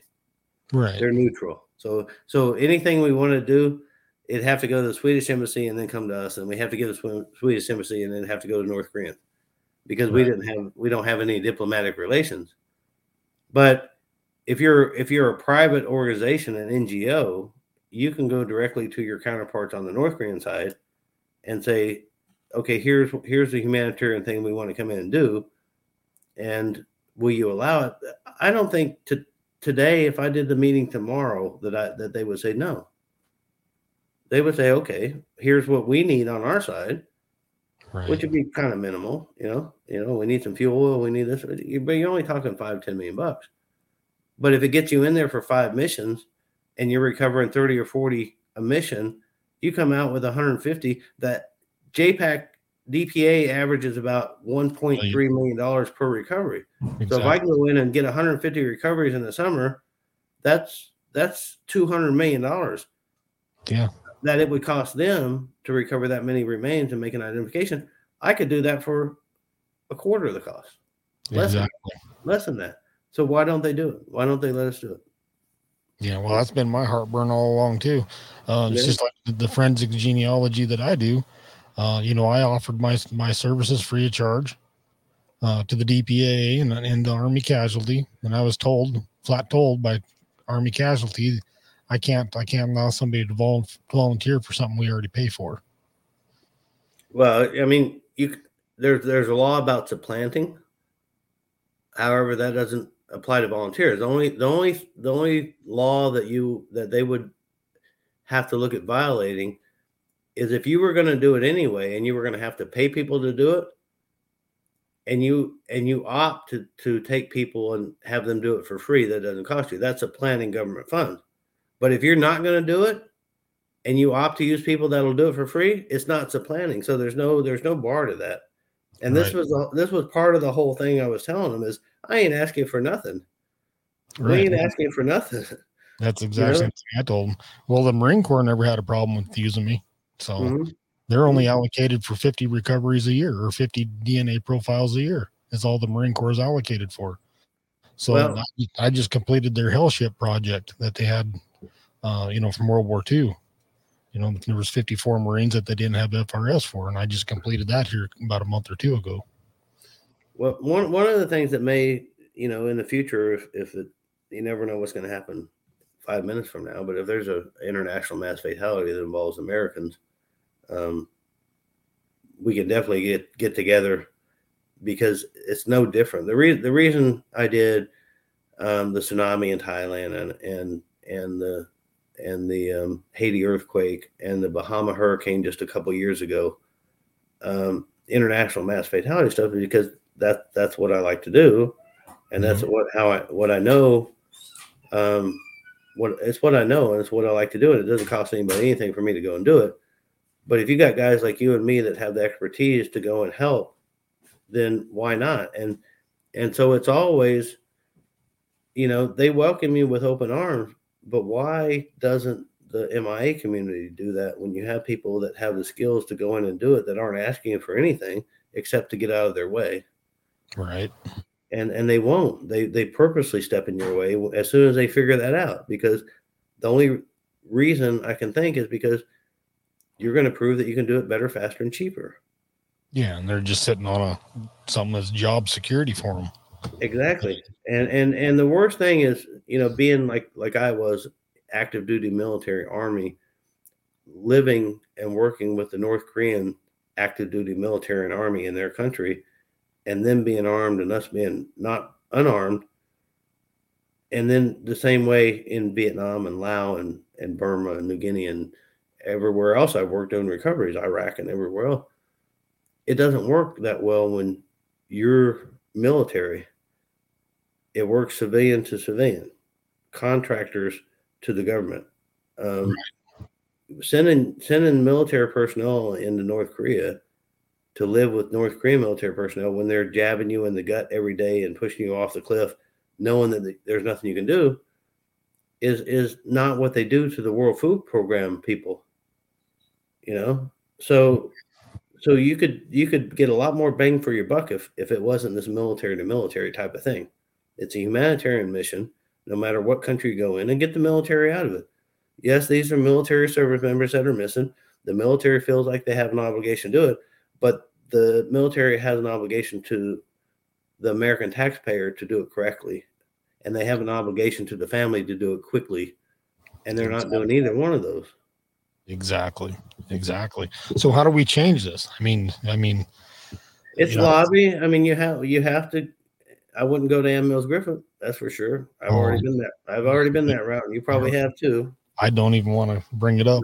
No, I saw her last little, you know, when they were doing the the Armed Services Committee was, you know, had the DPA in front of them here what last year, and and they won't mention the, you know, going after family reference sample DNA, you know, for World War II.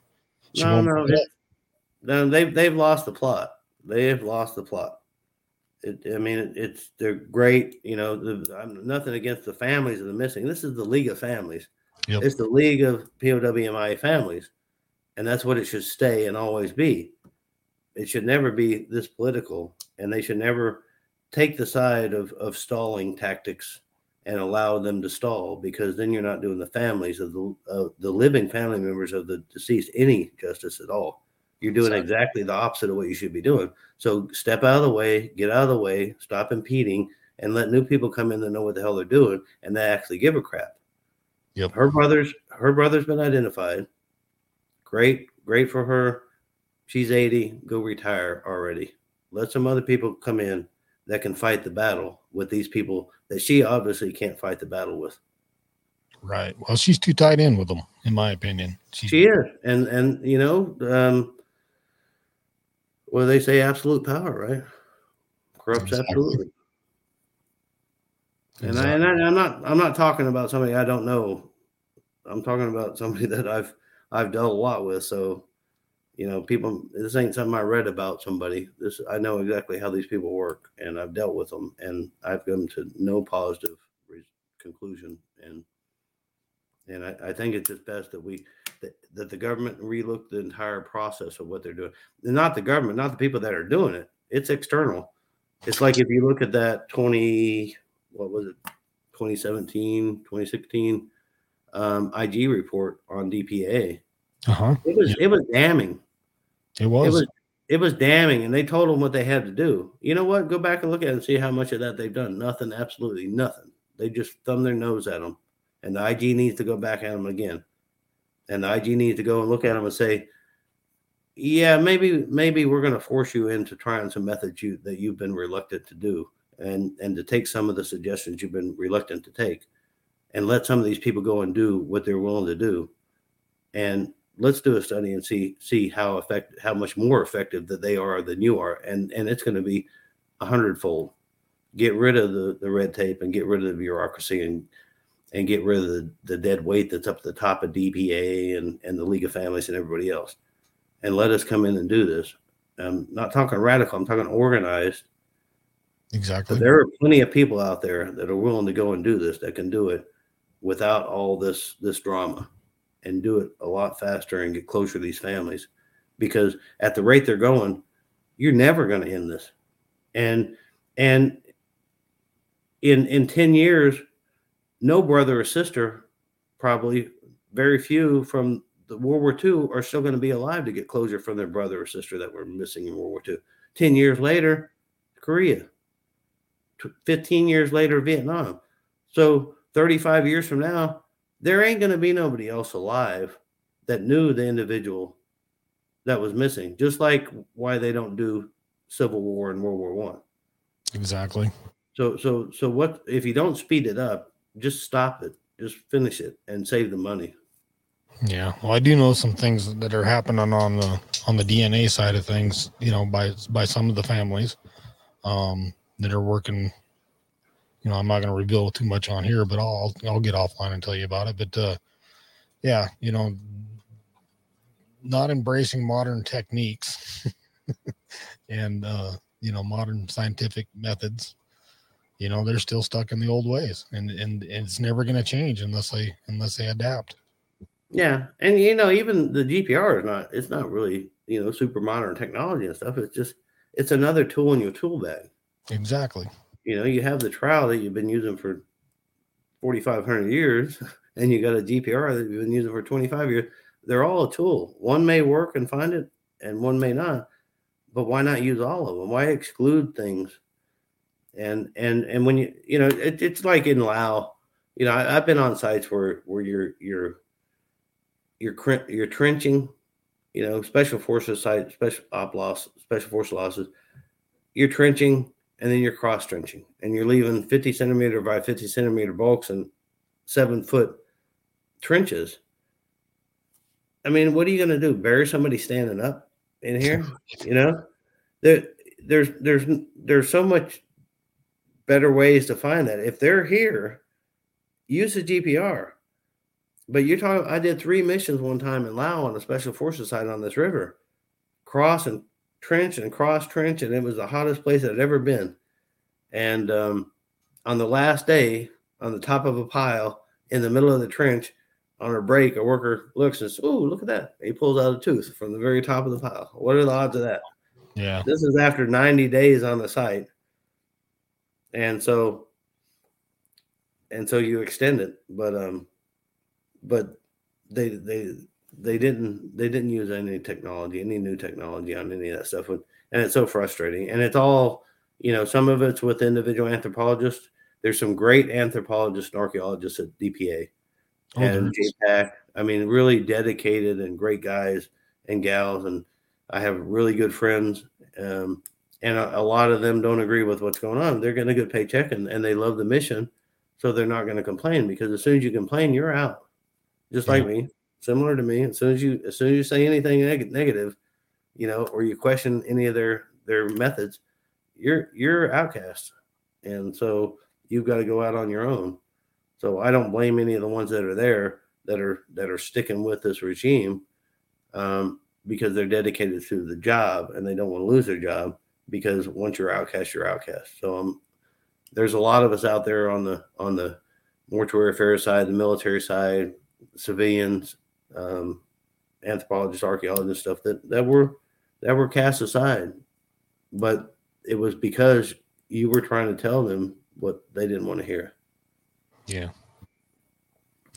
Well, hopefully someday that changes. It's just finding the the right avenue to get it changed, I guess. Um, Yeah, they got a clean house. They got a clean house, and and that IG report needs to be revisited because the the things that they were mandated to do, they never did, or they did it for a short time. And they went back and they reverted. that's exactly right. That's exactly right. Yeah, hell, you can't even find half the profiles on the website. You know, MIA profiles that they were supposed to put in there. Yep, You know, they control everything. yeah, exactly.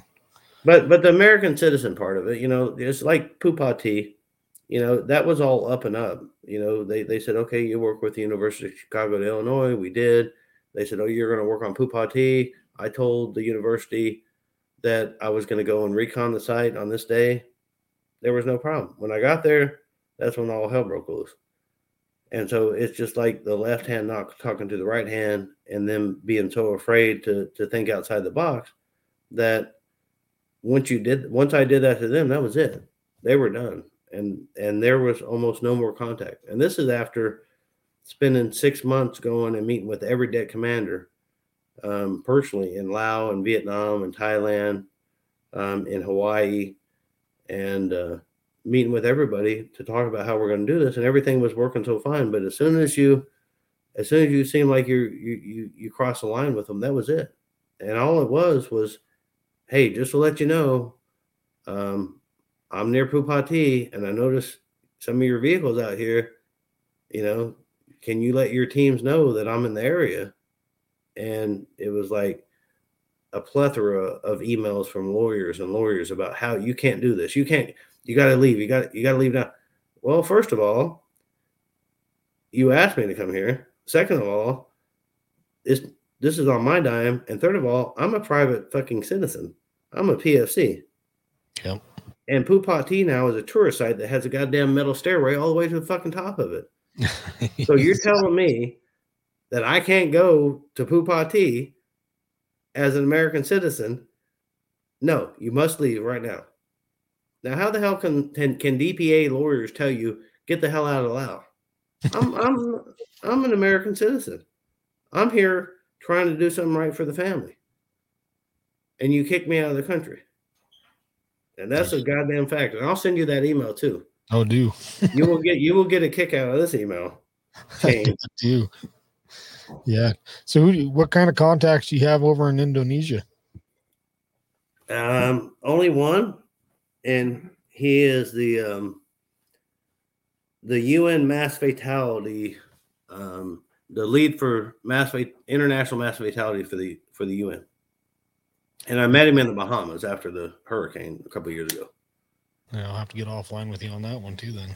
Yeah, I, I can hook you up with him. He he's a British guy, but um, but he's okay. I mean, he's good to hang out and have a beer with, and and he was there after the tsunami too. So he he did all the stuff in in Sumatra and Indonesia when I was in Thailand. So I got when I met him there, we had some great stories because he knew everything that happened on the on that side, and then I knew everything that happened on the other side. But but yeah, he's there, and he he he has a lot of contacts. But I don't. He doesn't really do anything with MIA stuff. But as far as contacts, he has a lot of contacts.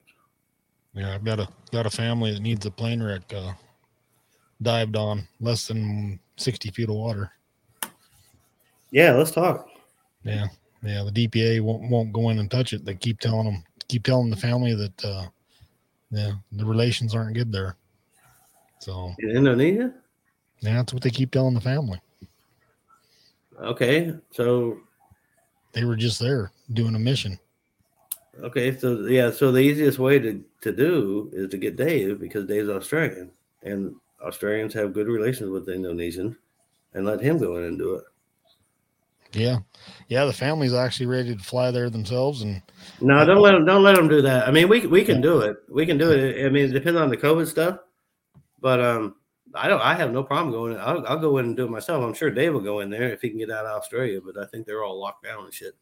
yeah, they even they even bought themselves an ROV to take with them. Really? No, I'm not joking one bit. Not joking one bit, man. No, no. Let me know because even if you know if it's an underwater thing, I don't have a whole lot of experience in underwater, but but I, I know a lot of people that do Yeah, that would probably. I, I know a couple that are actually in the area, not in Indonesia, but pretty close. yeah. Philippines. This is yeah, yeah, exactly. So yeah, yeah. Any any of that stuff. I mean, I'm I'm all willing, especially if it's a land, if it's a terrestrial.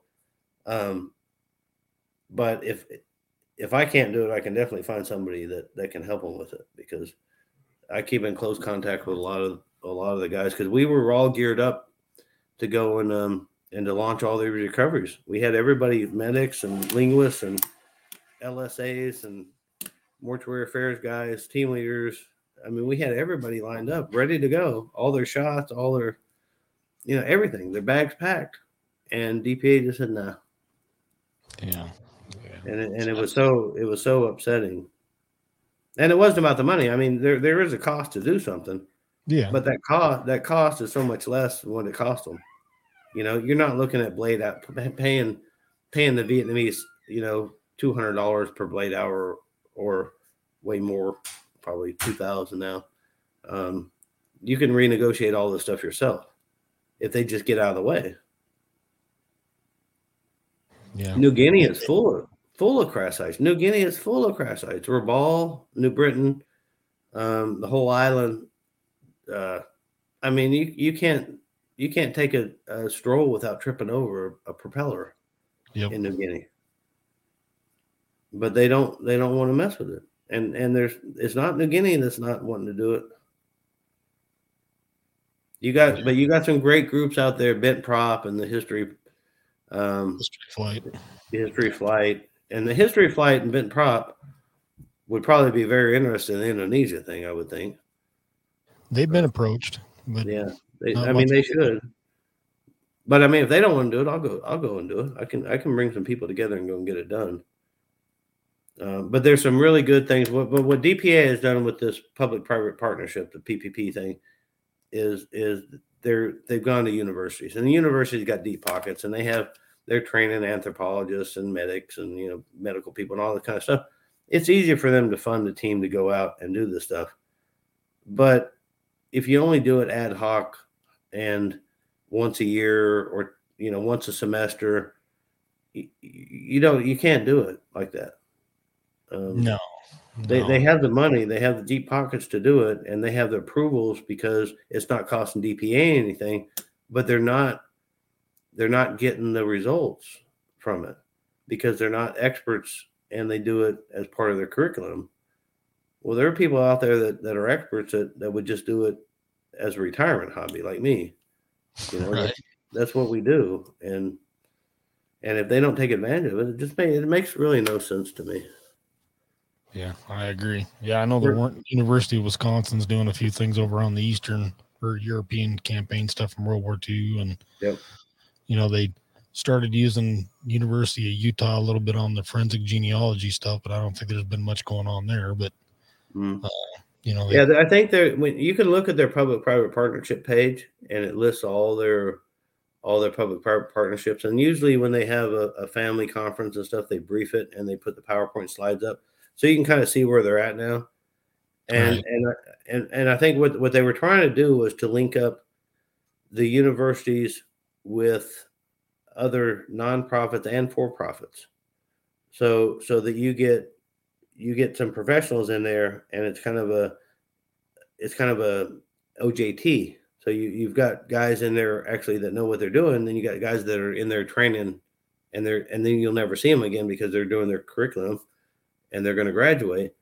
But you have Right. your, your core group, and and so that's what we were trying to get at with the University of Chicago, Illinois. It was okay. We we understand that you're the people that you send us are always going to change, but we're always going to be the same.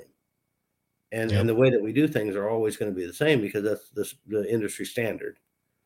And so so really it's a win-win because you've got these guys, of course you're going to get paid because you're living in the jungle um, half the year and but also their their instructors are getting paid stuff, but it's nothing that it costs PCS and people to Hawaii for three years and sending them on eight missions exactly. you know, and and paying all that cost. It, that's why the government contracts a lot of stuff out because it just makes more sense um, financially, and and it also expedites a whole lot of stuff. So, but they that's the point we have to get to, and and I, I I'm hoping that DPA will come around.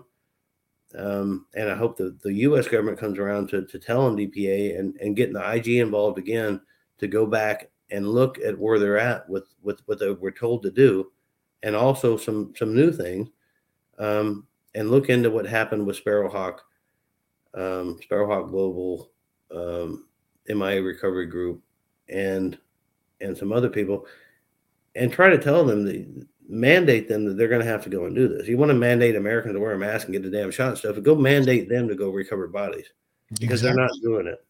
They're no, not- they're mand- they were mandated 200 a year. The DPAA was, and they, they well, well, well, they are, but you know, you know that that's easy when you're you're only doing Oklahoma.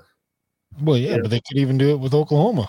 Well, yeah, and just did it and, and that's going to run out. And so, so now they're going to blame COVID. Oh, we couldn't go. Well, all the stuff where you got the military, you're kicking them out because they've got to have COVID shots, and and the military can't go travel overseas, and you can't go into this country because of the the U.S. military policy. Well, if they were they were civilian contractors, you wouldn't have that problem. Yep. You wouldn't have that problem. They're working all over the world every day. But when you have the military involved with doing this type of stuff, it's just going to slow you down. And especially with COVID. So the whole time during COVID, you could have had contractors that fully vaccinated, we're going to go in, you know, to these countries and and they would keep doing the mission, but they pretty much shut down for a long period of time. And so this 200 mandated 200 IDs a year, they've been they've been you know the the Tarawa remain unknowns and the and the uh, Oklahoma unknowns and the uh, go over there. All right, Watch that fireplace. Jack got to stand by the fire. oh, nice. Jack was in the army with me. We know each other 36 years. Oh, no kidding. Yeah, he's visiting over here. Can I stand in front of the fire? No, not yet. But the but but the the Tarawa unknowns, the Oklahoma unknowns, um, and all that kind of stuff. That that's where that's where that's the easy pickings. You know, when you're doing the the clavicles, you know, you're getting IDs off the sternums and the clavicles from the to, from the chest X-rays, and now you got the isotope testing. Those are going to run out. They're not going to be able to sustain 200, and so either you lower the number that you have to mandate a year, or you find other resources to get that. And and Yeah, the- lower, lowering the number of IDs per year would make no sense. Might as well dissolve the whole organization if you can't do 200 a year when you've got 200,000 missing. Well, that's why they're doing the cherry picking the World War II, uh, you know, little you know, like Cabanatuan and Yep. and the hell ships and The low hanging fruit. the low hanging fruit. And you know, they still they're, they're they're just putting them off to the side until all these other ones run out, and then they'll start working on these so they can make meet that 200 a year. And and all these families are still sitting there waiting, like, what the hell's going on? Yeah, you know, if if I was in my last years of life with them, I hope I'm not, but and I was missing an uncle or somebody that I actually knew, um, a close family member, my grandpa, um, my dad, I could not, I could not deal with the pace of of their identification. I mean, I would be such an advocate um, with the League of Families and stuff, or with any other group, but the Phou Pha Thi families aren't aren't a fan of Ann Mills-Griffiths. They're not a fan of the League of Families, and they need to get their own little pressure going on right there because I I, I will no problem tomorrow send them the proposal that I gave to DPA to finish that site. Yeah. And and explain to them what happened after that, how DPA shut us down and then went and took our contacts in Lao and tried to use them to go and pay pay them more money actually Right, to go and do what we had them doing for cost. right. So so yeah, there has to be an, an organized movement of people like us that that don't really care about the repercussions about going against them. And really, I don't care. What are they going to do to me? you know? right right well we've been on here two hours i was looking at that clock behind you it's 10 o'clock after you're after 10 Yeah. o'clock time so i better let you get off here and you know All right, really- brother. Well, it's been great. It's been great talking to you. well i did i appreciate it's great meeting you and, and having you on here and uh, i'm sure i'm going to try to get you back on here again too you know and pick your mind on some more of this stuff Yeah, there, there's there's some there's some certain things, there's some certain sites, you know, that I'd like to delve into a little bit. Dave Dave is um, Dave is so knowledgeable about Cambodia and, and Vietnam and the history, and he's such a he, he's such a great investigator that I can't add any more than he can ever add to that. But as far as as far as history and field techniques and stuff, I definitely I definitely I've got some stories. And even if we venture into, you know, um, current combat stuff in Iraq and and that type of stuff, I got some a lot of interesting stories about that too. Oh, that'd be neat. Yeah, that would be neat. Yeah, I found found Dave some U two U two uh, photographs of a bunch of stuff in Cambodia that really piqued his interest, and I'm surprised they don't use that stuff when you're when they're doing the investigative elements. You, you would think that Stony Beach would be all over that, but I don't know. Yeah, Just like I said, I'm I don't do the intel stuff.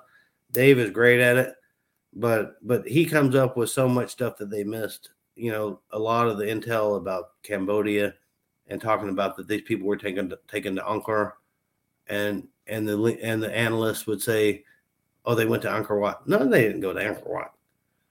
You know, he Dave's the one who figured out Angkar was headquarters. That's the head guys. It had no. It wasn't a location. It was a group Yep. and and he found so many of those and and it led people in so many of the wrong directions about what happened to these these MIAs and um and he figured that out so now it's it's well known um in the analyst world there that that they don't just when they say Angkar they don't think of Angkor Wat they think of the headquarters the headshed but Exactly. nobody nobody really knew that before Yeah. Well, and you know, on the on those Dragonfly or the U two flights, you know, they were doing all that mapping and stuff, and and the photographic of all these, you know, the headquarters in Cambodia, the different bases and things like that, and and why aren't the, why isn't Stony Beach using that stuff to do these investigations? Yeah. Well, yeah, and, I, you know, I, I'm not, I don't have anything bad to say about Stony Beach. Um, but there's a lot of there's a lot of resources out there that they could go out and reach out to that they they actually their best people have and and they've scored big on them, but they've been shut down by the politics that are involved. You got some great analysts with Stony Beach that are out there really trying to do the right thing and have gotten to the right people. But once they did, the politics stopped them in their tracks. And and with all the right intentions and what would have yielded great results, um, were just stopped because of politics, and and the politic came from the CILHI side or the DPA side, and and that's unfortunate because th- there's always a rift between Stony Beach and DPA, Stony Beach and JPAC, Stony Beach and DP, uh, CILHI and JTFFA and CILHI and and all all that. There's always been this rift there, and there is today that remains with with Stony Beach and DPA because you have one on one side a humanitarian effort for the families, and on the other side you're dealing with intel, Right. and it's always a disaster when those two meet. Right. It doesn't it doesn't matter if it's within the State Department. It doesn't matter if it's in anywhere you bring intel into a real world humanitarian type of real world type of environment where it's supposed to be transparent. It just doesn't work. So so it has the whole the whole thing has to be relooked. They have great analysts and stuff, but but once once um they get too far out of the box, they reel them in. Even though no matter what kind of progress that, that they were making, they stop them, which is truly unfortunate because these these Stony Beach analysts are really dedicated in what they're doing and and they, they know how to, to get to the bottom of cases and use the resource at hand. But once you stop them from doing that, you threaten them and you threaten the people that they go after to try to help them, then then why do you even have them? Right. Right. Well, sir, again, I appreciate it, and I'll go ahead and let let let us get off here, and and uh, but stick around there for a minute while I shut everything down, and I'll talk to you a little bit more for a minute if you don't mind. Okay, sure. Um, if anybody wants to reach out and ask you questions, I got a lot of family that listen. You know, what's the best way to contact you? Uh, it's probably best if they can send it through your website if you have a I do. you can forward it to me. Yep, yep. I'm, I'm trying. I don't want to conflate with my, my current occupation with with this other this other hobby Gotcha. because I'm I'm still involved with the government here at a at a certain level, and I don't want to. You know, I don't. I, I really want to help families, but I I, I want to do it off to the side. Yeah, yeah. Understood. Understood. Yeah, that's why kind of we didn't bring up initially what your current occupation was. So Yeah, and and I have a great job, and I'm still helping military and veterans and their families and stuff. Yes, sir. Yeah, and I appreciate it too. So, all righty, sir. Well, again, um, appreciate you being on, and it's too bad we lost David in the middle of it. and I lost him last week too in the middle of it. So, uh, Dave's got to go smoke. yeah, yeah, exactly. Yeah, I'm gonna have to get him a new microphone. You can tell him to get rid of that Yeti. So, yeah. all right. Well, I appreciate it. All right, thank you very much, John.